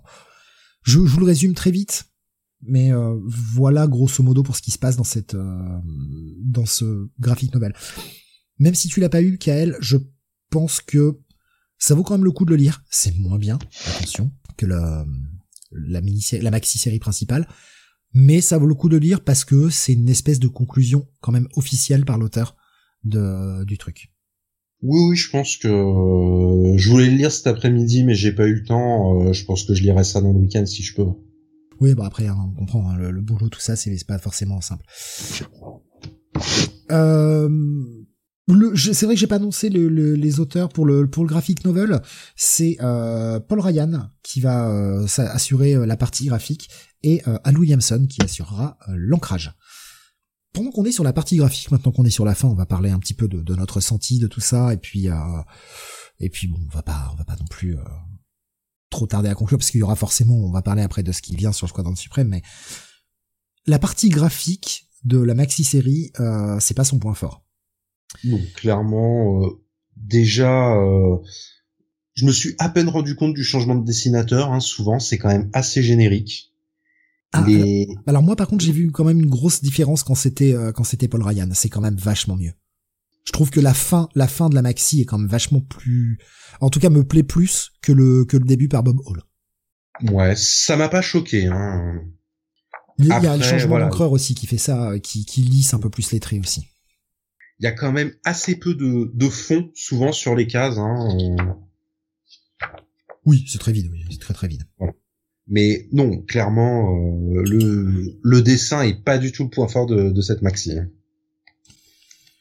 Et justement, tout ce qu'il n'y a pas dans la partie graphique, et d'ailleurs, enfin, honnêtement, je vais être clair, hein, j'ai pris vraiment des images d'illustration, on va dire des moments un peu marquants, mais des pages marquantes, pour moi, il y en a pas. Hein. Non, clairement, il n'y a pas... Euh, comme parfois à la page qu'il faut absolument prendre, là... Euh... Non, il n'y a, a, a pas de tout ça. Y a, d'ailleurs, je crois qu'il y a une seule splash, qui est d'ailleurs une double splash.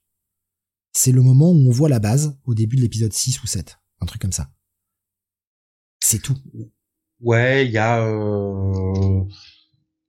Il y a la mort, il y a la première page avec Tom Pouce euh, dans son... dans son cercueil.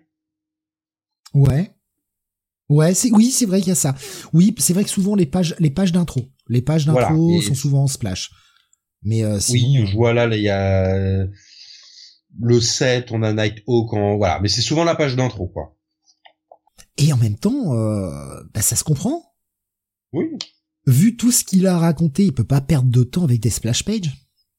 Et ça va peut-être être là la limite de cette maxi-série. C'est qu'il y a peut-être trop, en fait.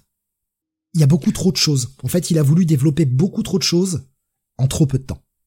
Ouais, je, je pense pas qu'il ait été pressé par ses éditeurs et tout ça, mais ouais, il a voulu trop en mettre dans, dans certains cas. Et on a quelques petits plots abandonnés quand même, mine de rien. Tu sens que ça déborde d'idées, qu'il a envie de raconter plein de choses, qu'il a envie de s'intéresser à plein de trucs. Et pour moi, je pense qu'en fait, il aurait fallu la faire en dix-huit et pas en douze.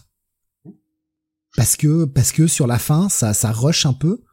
C'est, tu vois qu'il faut, il faut terminer les trucs. Et euh, j- moi, ça m'a donné le sentiment du scénariste qui se dit, putain, j'ai plus que trois épisodes. Putain, j'ai plus que deux épisodes. Et euh, qu'il faut qu'il, qu'il termine ses plots en cours, alors que tu sens qu'il aurait envie de les explorer un peu plus. Même, je trouve la fin un petit peu abrupte. Euh... Enfin, je veux dire, tout est, tout se finit sur une page, quoi. Le Hyperion, en, en deux cases, il fait, oui, bah, en fait, il avait raison, allez, on arrête, quoi. Ouais, il y a ce côté, ah bah, tu m'as convaincu, alors que, finalement, au départ, il voulait même pas l'écouter, quoi. Ouais. Et puis, je, je, le, je le disais tout à l'heure, je, je l'avais amorcé tout à l'heure, mais depuis, depuis le départ, ils ont dit, ce, il y en a pour un an. On relâche le, le pouvoir au bout d'un an, de toute façon. Pourquoi, quand il y a Nighthawk, ils disent pas « Non mais ça y est, on a relâché le pouvoir, quoi. Mmh. » C'est, enfin... Alors, c'est ça change rien à l'argumentaire de Nighthawk qui dit oui. que, bah, justement, vous avez relâché le pouvoir et vous savez pas ce que les gens vont en faire. Oui, oui, bien sûr, mais disons que ce combat pouvait être évité. Cette, oui. cette tuerie pouvait être évitée si les mecs avaient juste parlé, quoi. Et puis, tous les arguments que lui donne Nighthawk à la fin, il aurait pu lui donner un petit peu au début aussi. Eh ouais. Ouais. Et d'ailleurs, la, la, alors je sais plus comment elle s'appelle, mais la kryptonite, euh, elle est passée où? Elle reviendra jamais. Parce que bon, euh, il aurait pu l'utiliser à la fin Nighthawk, quoi. Ça aurait pu euh, peut-être éviter certains, certains décès aussi. Parce que bon, tu neutralises quand même le plus puissant de la bande. Euh, Tommy disait, j'avais remarqué ça à la première lecture, ça prend son temps au milieu et à la fin, faut boucler en vitesse. Certaines ellipses au secours, et je repense encore à Tom Pouce, nous dit-il. Là, je, je, je te suis sur les ellipses, euh, sauf sur celle-ci. C'est pas celle-là. C'est la seule que moi j'aime bien. Enfin, pas la seule, mais en tout cas, c'est, euh, je, je la trouve cool. Mais oui, comme tu l'as dit, hein, il y a des plots abandonnés. Si tu veux, on peut, enfin, on avait commencé à faire une petite liste. Euh, comme tu l'as dit, hein, la kryptonite, effectivement. Bon, euh, bon. Il y avait autre chose que t'avais noté, euh, Kael aussi, euh, sur, euh, sur les plots abandonnés, euh, qui, euh, et qui, auxquels j'avais, j'avais, j'avais, j'avais complètement oublié, en fait. Tu penses à quoi? Ce que je t'ai surligné sur le conducteur. Ah oui.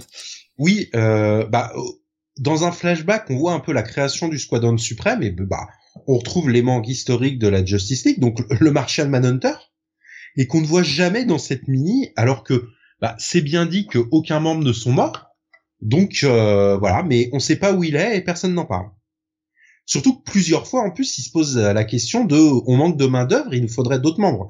Et jamais personne n'aborde la question du, du Martian. J'en, on en reparlera du Martian, euh, enfin l'équivalent du Martian Manhunter un tout petit peu après quand on parlera des suites du Squadron Suprême. Euh, mais oui, comme tu l'as dit aussi, bah Guenon. Guenon, je je comprends pas. Je comprends pas parce que avoir fait le, rendu le personnage en état catatonique, d'accord, mais dans ce cas-là, fallait utiliser le brainwash inversé. Ouais.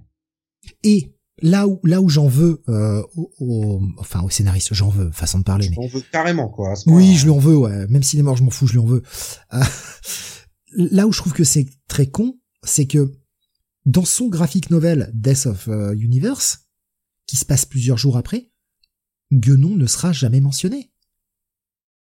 Pourquoi pourquoi ne pas aller la essayer de la sauver, pourquoi ne pas la brain... lui faire le brainwash inversé, tu vois? Oui, non, oui, ça, clairement. Ça, non, Guenon n'est pas là. Guenon bah, n'est pas là. Après, le seul qui s'intéresse à Guenon, c'est Fort, mais il n'a pas l'intellect pour penser à ça. Euh, la vraie nature de Claire de Lune aussi, ça, c'est un, un, un problème. On a parlé un peu de ce perso tout à l'heure. C'est un problème, ça aussi, ce n'est pas abordé. Euh, dans le graphic novel, on a Arcana qui se fait passer pour Claire de Lune. Qui euh, on la revoit passer au tout début du graphic novel en mode oh là là personne ne va m'accepter, ils m'ont vu, ils ont vu un peu ma vraie nature, personne ne va jamais m'accepter, alors qu'en fait elle essaye jamais en fait et euh, et elle les regarde de loin, on la voit au début du graphic novel, on la, elle les regarde de loin ceux qui qui sont encore là et notamment euh, euh, bah, certains qui qui batifolent et cetera en mode tout le monde me rejette alors que bah en fait non t'as juste jamais essayé donc tout le monde te rejette non c'est pas vrai.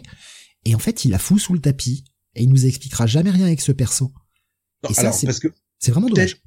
Peut-être que son passé, que des anciens groupes auxquels elle a été et tout ça, ça lui est arrivé, mais c'est jamais confronté avec ce que pourrait penser cette équipe, quoi. Bah, étant donné que c'est jamais dit, même dans le graphic novel, c'est, c'est vraiment pour moi un acte manqué, quoi. Là, il, il y avait quelque chose à, à faire. Il y avait quelque chose à tenir. Non, non, la meuf se contente de rester invisible, de se cacher. Et donc, c'est pour ça qu'Arcana s'est fait passer pour elle euh, en allant sur le vaisseau pour essayer de sauver l'univers. Ça a assez peu de sens. Le, le robot Tom Pouce aussi. Alors ça, c'est un truc... Euh... Oui. On le voit au détour d'une case ou deux. Mais en même temps, comme c'est Guenon qui s'en occupe et qu'elle est abandonnée, je pense que tout le monde se fiche de Tom Pouce, quoi. Oui, mais euh, l'I A aurait pu continuer d'essayer de le développer parce qu'elle travaillait de concert avec Guenon pour ça. Ouais, ouais. Mais comme l'I A, on n'en entend plus parler non plus. Euh... Voilà, il y a quelques trucs comme ça et, et je pense que il y a peut-être une part de je sais pas quoi faire, mais je pense qu'il y a surtout une part de j'ai pas de place. Et il y a une, il y a une postface, notamment, bah, de, de son épouse, et je, alors je, je vais vite aller rechercher son nom parce que je l'ai oublié, honte à moi, euh, donc de sa, de sa dernière épouse, celle qu'il avait, euh, oui, oui, ça va être ça, euh, qu'il avait, euh, avant de mourir, qui, euh, disait qu'il lui avait dit qu'il avait prévu une suite. qu'il avait euh, il avait l'idée pour faire une deuxième une deuxième série sur le Squadron Suprême. Il aurait peut-être répondu à toutes ces questions-là. Le problème, c'est qu'elle a cherché partout. Euh, apparemment, c'est quelqu'un d'assez organisé qui prenait des notes sur tout, mais là-dessus, il a jamais pris de notes. Il devait avoir tout dans la tête et n'a jamais réussi à trouver des notes. Et euh... et donc, du coup, on ne saura jamais ce qu'il avait prévu pour la suite. C'est assez triste quand même. Ouais. Parce qu'il tient vraiment quelque chose euh, avec avec ce avec ce concept qui certes commence comme un comme un pastiche d'essai, mais euh, qui est bien plus que ça au final, qui est tellement plus. Oui, puisque bah enfin tout ce qui va faire des personnages, des questions, des réflexions, puisque bah, c'est un comics des années quatre-vingts, hein, il va prendre des personnages, il va les déconstruire, il va montrer leur noirceur aussi, mais toutes les questions qui qui nous fait nous poser au noix aussi sont bonnes. Ouais. Ouais, jusqu'où euh, jusqu'où peut-on changer les choses ? Jusqu'où le pouvoir peut te permettre d'agir ? euh, Tommy qui nous dit, je sais pas si vous avez mentionné le, la cause du décès. Non, on n'a pas encore, pas encore. Mais effectivement, il va mourir d'une euh, d'une crise cardiaque en, en quatre-vingt-seize. Là où les gens notent un truc assez euh, surprenant, on va dire, c'est que il est mort comme Nighthawk en fait. Et que Nighthawk, c'était clairement sa voix dans le dans le titre, et cette euh, ce rapprochement, enfin une, vraiment une crise cardiaque soudaine, quoi, ce rapprochement de de sa mort avec ce personnage euh, rend la chose un peu, euh, je, je je sais même pas quel mot utiliser en fait, surprenante. J'avais utilisé cocasse, mais c'est peut-être pas. Euh, c'est pas, pas très approprié peut-être. Voilà, ouais. Chose qu'il fera assez euh, de façon assez euh, assez dingue, c'est qu'il euh, sa femme va euh, vraiment euh, tenir à ce que ses dernières volontés soient, soient respectées. Et donc, il sera incinéré et ses cendres seront mélangées au, à l'encre qui a servi à imprimer le T P B de Squadron Suprême. D'accord, ok. Et euh, ça, c'est assez ouf. Elle, euh, voilà, c'est tu, tu savais pas ça ? Pas du tout. Ah putain, pour moi, je pensais que c'était vraiment un truc ultra connu. Bah, donc je... En fait, maintenant que tu me le dis, oui... Mais je me rappelais pas que c'était Gruenwald, en fait. Je, l'histoire du, euh, avec les cendres et tout ça, ça me disait quelque chose, mais je me rappelais plus quel auteur c'était. Sachant que si je comprends bien le truc, c'est aussi sa femme qui a un peu poussé à ce que son, parce que c'était vraiment l'histoire dont il était le plus fier, hein, de, ça, enfin, je veux dire, c'est, ça a toujours été son histoire dont il était le plus fier. Bon, et, euh... vu sa carrière, c'est compréhensible aussi. C'est sûrement son œuvre la plus personnelle. Et, Elle, il, elle avait expliqué, justement, dans, dans cette postface aussi, elle explique que il lui faisait toujours lire son travail, mais il avait attendu, euh, avant de lui faire lire Squadron Suprême, qu'elle, euh, qu'elle se remette d'une petite opération mineure, et euh, elle était clouée genre une semaine au lit, et il lui a filé, euh, en gros, les épisodes à lire, euh, et elle a tout lu d'un coup, et elle a adoré euh, énormément le, le la, la série. Il lui a demandé un peu son avis, et cetera. Il lui avait expliqué que c'était la chose dont il était le plus fier, et... Euh, le fait qu'elle puisse le lire, ce qui a poussé un peu aussi, c'est le fait qu'elle puisse le lire tout d'un coup. sans avoir à attendre qu'ils ont un peu poussé euh, ce côté T P B euh, avec ses, ses cendres à lui, hein, à l'intérieur, parce que c'est sa volonté, quoi, d'être euh, mélangé à des comics, en fait. Parce que le comics, c'était toute sa vie. Euh, Tommy nous dit, la rumeur veut que Gruenwald ait eu un infarctus après avoir lu le, après avoir vu, pardon, le relaunch de Captain America par Liefeld. Et c'est une rumeur qui n'est pas vraiment une blague. Beaucoup de personnes ont trouvé étrange cet infarctus soudain, car Gruenwald était quelqu'un qui avait une bonne hygiène de vie. Ah, je sais pas si on peut pousser le délire jusque là. Ouais, ce sera un peu quand même, euh... T'imagines?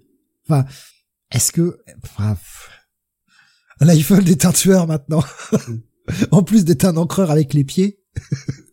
Ce qui est réel en plus. Hein. Enfin voilà, il y a, y a tout un tas de petits mots qui sont mis dans le, l'édition Panini, qui sont très cool, qui en permettent de ouais, savoir un peu plus. J'irai les voir aussi, euh, mais je les avais même pas vus, comme j'ai j'ai pas été jusqu'au bout du coup euh, du tome, j'ai pas vu qu'il y avait des petits bonus à la fin. Il y a il y a tout un tas de petits trucs qui sont qui sont traduits, où on voit des mecs euh, comme euh, comme Alex Ross, comme euh, Mark Waid parler, comme Ralph Macchio aussi, euh, Tom DeFalco, enfin voilà, pas mal de gens qui qui s'expriment, et c'est toujours hyper intéressant en fait.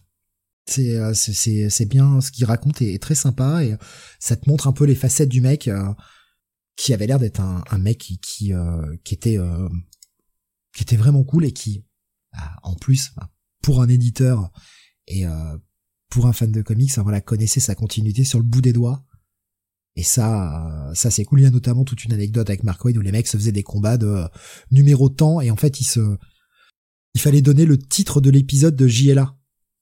Le titre de l'épisode. Hein.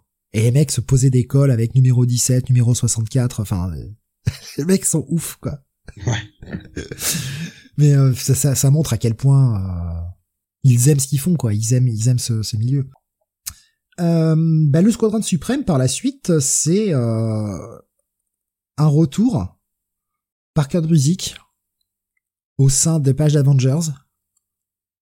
Euh, j'ai dû le lire, j'ai dû le lire, mais je m'en rappelle même pas, tu vois, pour te c'est... dire à quel point ça m'a marqué. C'est vraiment pas fameux. Euh, ils reviennent, ils sont encore un peu contrôlés mentalement, plus ou moins. Euh, ils en ont marre du contrôle mental, tout ça. Ils se battent avec les Avengers pour des raisons un peu nulles.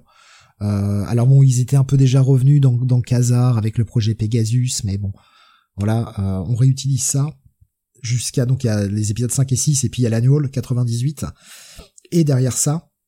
On aura un one-shot euh, qui s'appelle euh, New World Order en quatre-vingt-dix-huit, écrit par Len Kaminski, où eh bien le, le Squadron Suprême va revenir sur sa terre d'origine, quitter la Terre six cent seize, revenir sur sa terre d'origine, et constater que bah, le monde a avancé pendant qu'il n'était pas là, et que le monde est maintenant contrôlé par les corporations, qui se sont servies de tout ce qu'ils avaient mis en place, et notamment cette machine à contrôler les esprits, pour euh, bah pour asseoir leur domination sur le monde, quoi, enfin en tout cas sur les États-Unis. Et ils vont faire équipe avec eh bien Nighthawk, un nouveau Nighthawk qui est en fait le fils d'un ennemi de Nighthawk, euh, qui avait monté son petit groupe de de résistants. Ils vont retrouver euh, Amphibien, Amphibien qui a bien changé, parce qu'en fait le mec est une créature mutante au fond de l'eau. Je sais pas si tu te rappelles de de Namorita, euh, fin des New Warriors. Ouais. Toute bleue, et cetera. Bah pareil, et tout pareil. D'accord. Quand il est au fond de l'eau, il est comme ça, puis quand il revient à la surface, il redevient humain. On a le retour bah, de ce Martian Manhunter, qui s'appelle en fait euh, Skymax, The Skrullian Skymaster. et, et en fait, ils vont reformer un Squadron Suprême pour essayer de bah, d'empêcher les corporations de, bah, de de réduire tout ce qu'ils avaient fait à néant, quoi. C'est pas ouf. Franchement, c'est pas ouf. Oui, je, c'est pas quelque chose que j'irai voir. Hein. Euh, mais c'est quand même mieux que ce qui vient après, je trouve, parce que derrière, hein, on, on reprépare le truc, on pourrait le relancer, tout est prêt, et on n'en fera rien. Jusqu'à ce que bah, euh, J M S euh, se décide d'aller toucher à la franchise. Voilà. Bon, après, euh, c'est dans la gamme max, c'est un petit peu à part, hein, il fait son truc dans son coin, et puis de toute façon, il fera pas grand-chose. Je sais... Mais c'est une série que j'ai jamais été voir, donc... Euh... Ah, du coup, pour les besoins de cette émission, je suis allé euh, lire un peu en diagonale, mais de façon un peu appuyée euh, quand même, les épisodes. J'ai laissé tomber au bout du cinq ou sixième. Je ne cautionne pas. Euh, c'est vraiment tout ce que je déteste. Alors, Qu'est-ce c'est, qui t'a dérangé ? C'est alors Gary Frank au dessin, euh, John Siebel à l'ancrage. Ça, c'est super cool. Visuellement, ça, ça pète. Mais euh, c'est tout ce que je déteste dans les années deux mille. La série date de deux mille trois. Et c'est euh, on, on sent qu'Authority est passé par là, avec euh, des corpos, des méchants militaires, euh, on utilise des héros pour en faire des armes, tout le monde se déteste, tout le monde se tire dessus, tout le monde s'entretue.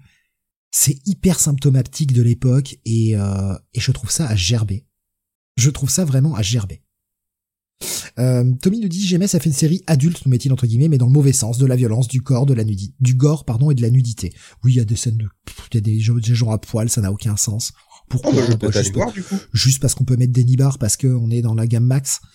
Il euh, y a des fucks, parce qu'on peut, euh, enfin, vraiment, euh, alors peut-être que ça s'améliore après, hein. De toute façon, comme je... t'as pas de faim, on... Je, je, je n'aime pas du tout ce que j'ai vu sur, ce que je dis six, non, mais je regarde, en fait, j'ai dû aller, j'ai dû, euh, feuilleter de façon appuyée jusqu'au huit, et c'est, euh... Non, mais de toute façon, Panini avait sorti un omnibus, un omnibus il y a, ouais, il y a une grosse dizaine d'années maintenant, mais je, déjà, il était très cher pour, euh, son nombre d'épisodes, et j'ai, j'avais pas souhaité le prendre. Donc bon, il y aura ce truc-là, et puis, bah, après, euh, moi, n'ayant jamais été un gros fan du Squadron Suprême, bon, ce sera relancé euh, sous le nom Squadron Suprême après euh, la fin de la, la première série Supreme Power, toujours par J M S, mais seulement cet épisode. J M S et euh, Gary Frank, hein, ils sont quand même restés jusqu'au bout. Et puis bah, en deux mille huit, il y aura une nouvelle série Squadron Suprême, euh, cette fois-ci écrite par Howard Chaykin. Et j'avoue que j'adore Howard Chaykin, mais euh, après après J M S, j'ai même pas eu la foi d'aller voir, quoi. Je sais, je sais pas ce que ça vaut. Je sais pas. Il y avait pas eu une mini euh, Hyperion versus Nighthawk? Oui aussi, oui, en deux mille sept, ouais. Ouais. Par Mark Guggenheim. D'accord. Non mais j'y ai pas été non plus. Hein. Voilà. Euh...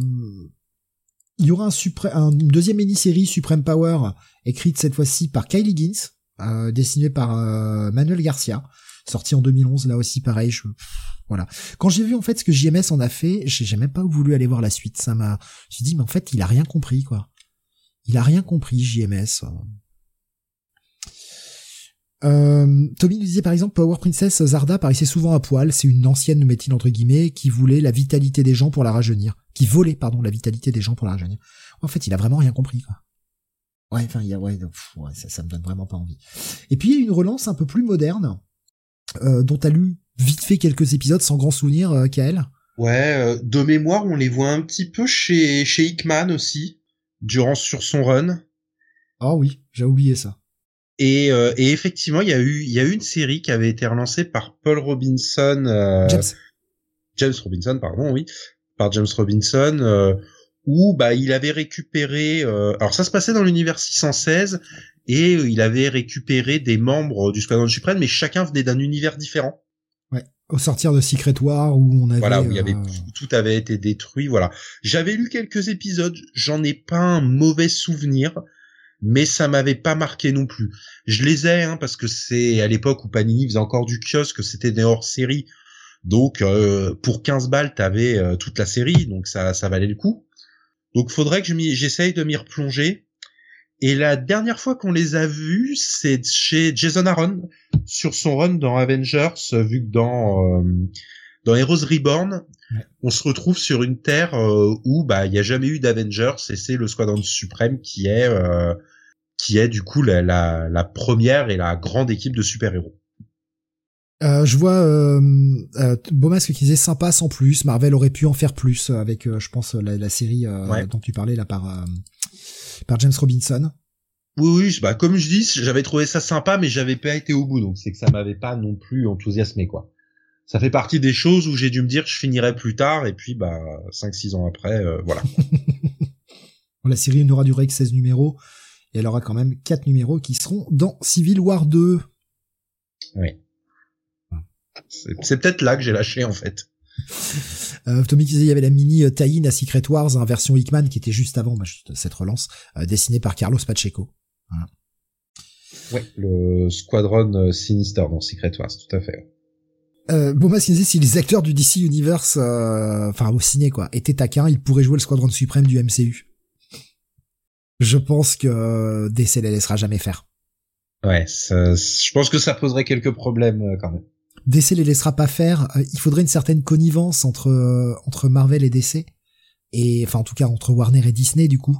Et je pense que Disney n'a pas de recul là-dessus, n'a pas d'humour, et, et D C non plus, parce qu'ils auraient trop peur que Disney les baise avec un contrat qui les engage à plusieurs films, qui les bloquerait pour leur date de film. Enfin, les mecs se font trop la guerre. C'est dommage, hein, parce que ça pourrait être très drôle. Mais... ouais. D'ailleurs, c'est vrai qu'on n'a pas parlé quand on a parlé de Gruenwald, mais le mec est adoré D C, hein, même s'il a bossé chez Marvel, il a adoré D C, et il est aussi euh, quand même pas mal responsable derrière euh, bah, le, le fameux... Euh, D C versus Marvel amalgame. Et il a il a géré euh, il a géré beaucoup la, tout cette tout ce crossover de manière à ce que ça ça rende les choses euh, équitables pour les deux, quoi. Quand même plutôt cool. Euh, voilà pour pour le Squadron Suprême. On va terminer, je pense, quand même avec nos nos visions du truc. Euh, maintenant qu'on a évacué euh, toute euh, toute la partie, on va dire, bibliographie. Euh, Je te, je te laisse commencer peut-être, Kaël. Qu'est-ce que t'as pensé au final de tout ça? Qu'est-ce que t'en retiens? Qu'est-ce que t'en retires? Bah, alors moi, quand j'ai, bon, j'étais un petit peu à la bourre, hein, euh, et j'étais pas vraiment motivé pour le commencer. Je... Là, je suis en train de lire pas mal de choses récentes, hein, qui sont sorties cette année. Et puis, bah, l'émission approchant, je me suis quand même dit qu'il fallait y aller. Donc, j'ai ouvert le bouquin, j'ai lu trois pages, je me suis dit ça me saoule, je l'ai reposé. Bon. Le lendemain, j'y suis retourné, il a vraiment fallu que je m'y mette, et là j'ai commencé, et ben j'ai lu euh, peut-être le premier soir euh, trois ou quatre épisodes d'un coup, sans m'arrêter, et j'ai vraiment pas vu le temps passer. J'ai donc en deux trois jours j'ai lu tout ça. Sur la fin, effectivement, j'ai trouvé ça un petit peu rocher et un peu problématique, mais pour moi ça reste une très bonne lecture. Oui, c'est pas très bien dessiné, mais les les thématiques abordées font que euh, c'est euh, ça reste vraiment quelque chose qui, je pense, faut avoir lu euh, quand t'es un vrai fan de comics. Malgré le fait que bah les personnages, on s'en fiche un petit peu, mais voilà, je suis vraiment content d'y avoir été au final. C'est assez proche de ce que nous disait euh, Tommy tout à l'heure. Je vais essayer de retrouver son message. Il nous avait mis en tout début de live, hop, le temps que je puisse y accéder. Euh... qui nous disait que... Euh, oh putain, ça a beaucoup posté, donc je, je, je suis obligé de remonter, voilà. Euh, j'avais chopé le T P B U S en deux mille onze deux mille douze, j'avais essayé de le lire une première fois, euh, quelques années après, le début était accrocheur, mais j'ai pas tenu toute la série. Euh, ça m'était tombé des mains, j'ai essayé une relecture il y a trois ans, et je suis allé jusqu'au bout. Et euh, notamment le fait qu'il y ait beaucoup de choix assez osés euh, dans le dans le titre. Et il euh, y avait Nico tout à l'heure, hein, qui nous disait, je me suis remis à le lire cette semaine pour l'émission de ce soir. Je l'ai pas terminé parce que trop de trop de phylactères, hein, mais euh, les bulles de pensée m'avaient marqué. On voit bien leur importance. Euh, ben pour moi, en fait, je le titre, je, je l'ai commencé moi il y a il y a il y a quelques euh, quelques semaines, quand j'ai su qu'on allait euh, s'attaquer, je voulais éviter euh, le, le rush habituel euh, de « Merde, c'est ce soir l'émission, j'ai pas tout lu, vite !» Et bah, je n'ai pas réussi, euh, bon, parce que j'étais pas mal occupé aussi, et que j'avais tendance à lire ça le soir, et qu'en ce moment je suis extrêmement fatigué, ce qui fait que je m'endormais dessus, pas parce que c'était pas bien, juste parce que la fatigue avait raison de moi. Euh, quand j'ai commencé, bah, comme je l'ai dit tout à l'heure, j'ai eu beaucoup de problèmes avec le... Le, le, le fait que, oui, c'est des pastiches de D C, donc je ne voyais que ça, puis au bout du troisième épisode, ça s'est estompé, et à partir de là, j'ai eu une lecture beaucoup plus fluide. Par contre, oui, c'est putain de long à lire, quoi. C'est hyper long, même si c'est jamais euh, lourd. C'est hyper long à lire, ça prend énormément de temps, et du coup, je me suis tapé deux cent cinquante pages cet après-midi parce que j'étais à la bourre, et que euh, j'en pouvais plus, quoi, j'en pouvais plus du tout. Mais j'ai trouvé le titre hyper... Euh, hyper cool, il y a beaucoup de choses. Alors, ça a aussi une certaine naïveté des années quatre-vingts, malgré tout. Mais c'est hyper en avance sur son temps. Et je, je l'ai, j'en ai parlé euh, plusieurs fois à demi-mot et je voulais garder ça pour la fin.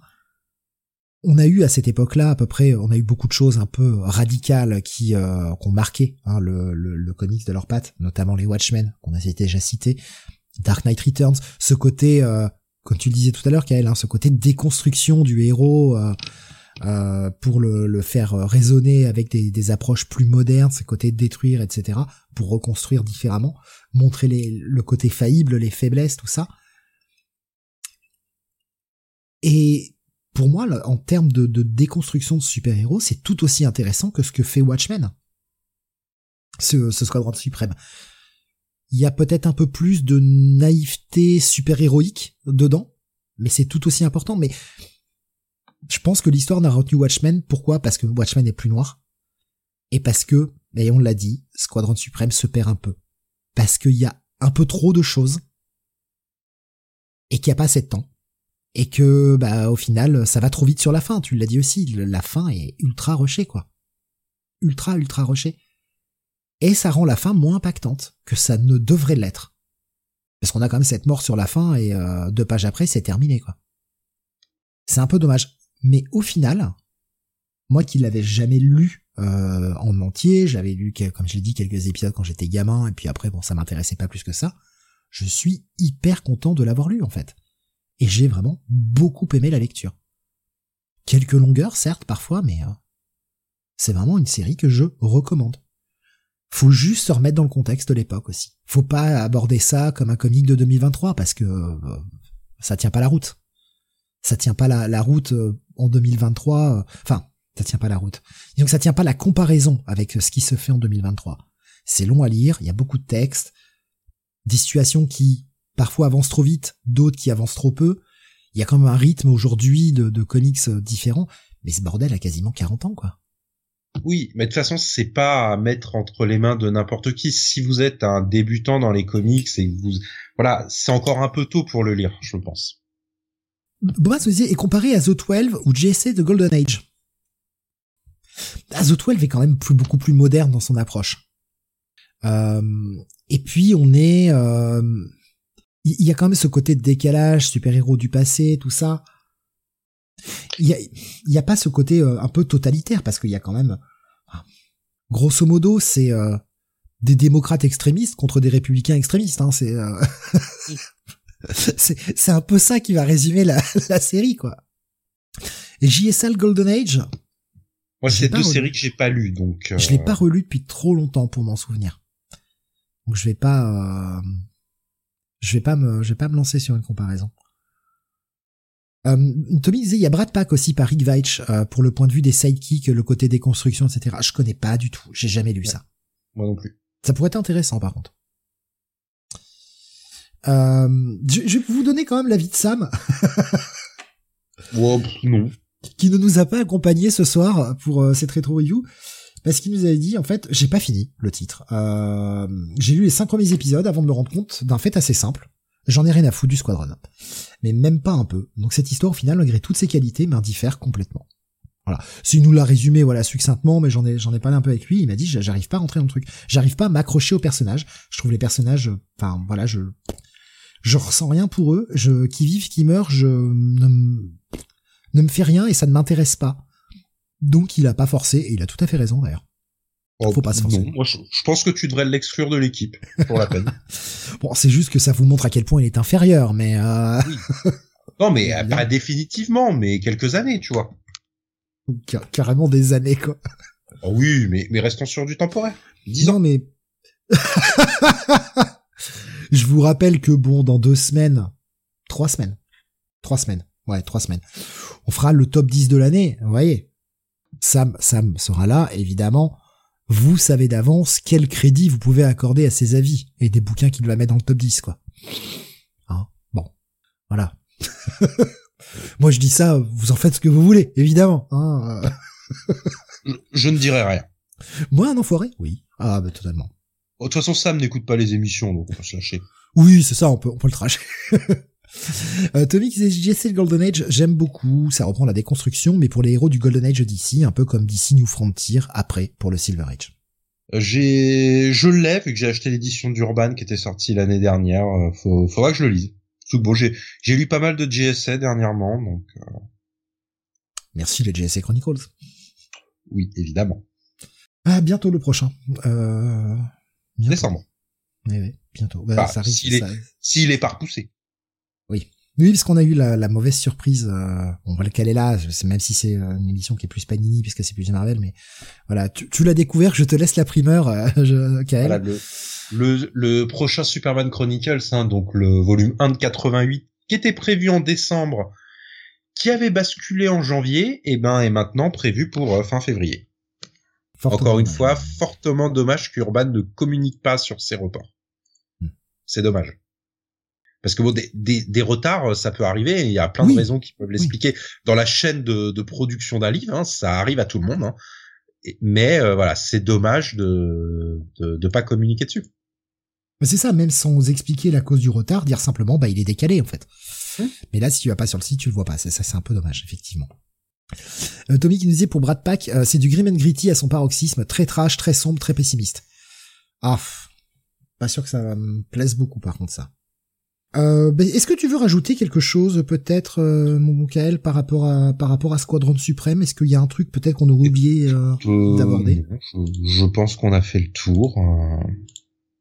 Euh, ben pff, si, je crois qu'on va rajouter un truc. Euh, finalement, notre avis, est-ce que ça vaut l'achat ce bouquin? Pour moi, totalement. Oui, totalement. Ouais, ouais. Et euh, l'édition Panini est très bien pour une fois, donc. Euh... Allez-y. Et en termes de trad, pour l'avoir lu en V F, hormis le petit souci que j'ai avec euh, Apex, Guenon X, j'ai rien vu de... Enfin, la traduction est très fluide, elle est faite par Jérémy Manès, mais euh, elle est très bien, du coup. Ouais, j'ai, j'ai rien vu qui m'a choqué ou qui m'a fait sortir de la lecture, en tout cas. Ouais. Non, fortement recommandé, euh, mais comme tu l'as très bien dit, euh, bah si vous êtes euh, nouveau lecteur, ah, c'est peut-être pas le, c'est peut-être pas le titre sur lequel vous devrez vous diriger en premier. Non. Peut-être plus que l'on fera la prochaine fois. T'as vu la transition, ah, bah. comment, elle est, comment elle est amenée? T'as vu? C'est beau, c'est beau. On, on voit l'expérience. Ah, il y a quinze ans de métier, monsieur. quinze ans de métier. Non, bientôt, le, le mois prochain. Euh, la prochaine fois, qu'est-ce que nous ferons? Bah, je vais peut-être enlever ce putain de, putain de logo. Bah, on va, on va sortir un peu du, du, du mainstream et du grand public, hein, pour aller sur euh, quelque chose qui est pas trop connu. Pardon, je me marre. Pardon. Voilà, euh, un héros euh, pas vraiment, euh, pas vraiment connu du grand public, et je pense qu'il est important qu'on, qu'on le fasse découvrir aux gens. Oui. On va parler d'Archie Comics. Non, je déconne. T'imagines les mecs qui sortent, ils ont envie d'être en review comme ça, Archie Comics sorti nulle part. Boum. Écoute, euh, on pourrait faire une rétro review animée sur euh, le dessin animé qui passait dans les années quatre-vingt-dix, si tu veux. Ah putain, oui, il y a ça aussi, ouais. Ouais, ouais, ouais, ouais, ouais, ouais, ouais, ouais, ouais. Mais non, en fait, ce sera pas ça. Donc euh, voilà, on va partir sur euh, le héros méconnu qui s'appelle Batman. Un mec voilà, qui a été basé sur Nighthawk. Hein, hein. Pour, pour vous voyez un peu, c'est une copie de Nighthawk qu'on a vu ce soir. Ouais, D C un petit peu abusé quand même. Hein. Oui, oui. Franchement, ça se fait pas à D C, ça se fait pas à faire ça. On va aller, euh, on va aller taquiner du, du, du gros blockbuster, euh, d'une, pour essayer de vraiment changer de période. Là, on était sur quatre-vingt-cinq quatre-vingt-six, là, on va aller vraiment... Euh... Bah, euh, on a dit vingt ans, bah, on, on va être au... on va être au cul du camion, comme on dit, euh, parce que... Euh, parce que, euh, ouais, on va aller taper sur un truc qui est sorti en deux mille trois, quoi. Je te laisse annoncer, euh, Kel. Eh ben, on va euh, bah, partir sur un, un classique, hein, et donc ça sera euh, Batman Hush. Voilà, sachant que euh, la prochaine émission, on a déjà décidé la date, hein, ce sera le vendredi vingt-deux décembre. Euh, c'est, c'est ça, hein, je dis pas, de, je me trompe pas de jour. Oui, oui c'est ça, ça le, vingt, le vingt-deux décembre. Et elle sera, malheureusement, euh, bah, je peux pas faire autrement, elle commencera à vingt et une heures trente. Donc en faisant un titre comme Batman Hush, qui est en plus un vrai arc en douze, euh, une seule histoire vraiment en douze, alors même s'il y a quelques petites sous-intrigues par-ci par-là, mais c'est une seule grosse histoire en douze, euh, avec des codes beaucoup plus modernes d'approche, sachant qu'on commence un peu plus tard, donc on voudrait éviter de finir avant, avant enfin on aimerait finir avant deux heures du mat, quoi, donc euh, faire un gros truc comme ça, un peu blockbuster pour les fêtes, et puis bah, on en a tellement parlé euh, lors du Futur Past, il est bon temps de faire une petite relecture quand même. Voilà donc pour euh, ce qui sera le la Retro City du mois prochain. Avant ça, vous aurez quand même des émissions. Vous aurez deux émissions la semaine prochaine. Vous aurez mardi le podcast qui va revenir sur le Crown Jewel et puis le Full Gear qui se tient demain soir aux États-Unis. Et jeudi, le Comics Weekly avec les sorties de la semaine, avec encore une grosse semaine de V O qui nous attend, euh, avec beaucoup de titres. Donc ça va être euh, voilà, ça va être assez chargé comme comme Comics Weekly encore, je pense, à l'image de, de ce qu'on a fait hier soir. Euh, et puis bah, vous aurez euh, un Manga City la semaine suivante, euh, et puis bah, on l'a déjà dit, le, le, le top des sorties V F, euh, le top de l'année euh, V F arrive bientôt, ce sera le vendredi huit décembre, on aura le temps d'en reparler évidemment, mais euh, voilà, ce sera le vendredi huit décembre où on va débriefer un petit peu bah, notre année V F, pardon, avec bah, notre top des choses qui nous ont le plus plu. Et euh, comme d'habitude, euh, bah, vous aurez également votre euh, petit sondage pour prendre vos tendances à vous, euh, que l'on mettra en ligne après l'émission qu'on débriefera au mois de janvier. Histoire de ne pas faire une mission trop trop longue, puisqu'on risque d'être euh, on risque d'être nombreux euh, dans ce dans ce prochain Comic City. Il euh, euh, y a des chances qu'on soit quatre. Donc il euh, y aura plus de monde à passer, donc forcément pour éviter euh, de, de, de rallonger trop l'émission, mais ça vous laissera le temps également de prendre le, le, la réflexion pour votre top. Je crois avoir fait le tour. Euh, si j'oublie quelque chose, euh, n'hésite pas à me le dire, euh, Kael, parce que je... Non, non, je, je ne pense pas. On peut, je peux un peu claquer, donc là je commence à, à bafouiller. Merci encore de nous avoir suivis. J'espère que cette, euh, ce Retro City vous aura plu. Euh, n'hésitez pas également à commenter, ajouter euh, votre pierre à l'édifice. S'il y a des choses, peut-être des, on n'a on n'a pas pu passer sur tous les thèmes abordés, évidemment, euh, parce que parce que ce serait trop long. Mais euh, j'espère que ça vous aura plu et vous pouvez euh, évidemment euh, rajouter tout ce que vous avez envie de rajouter. Les commentaires sont là, que ce soit sur YouTube et que ce soit sur euh, le site quand cette émission sera disponible euh, en replay.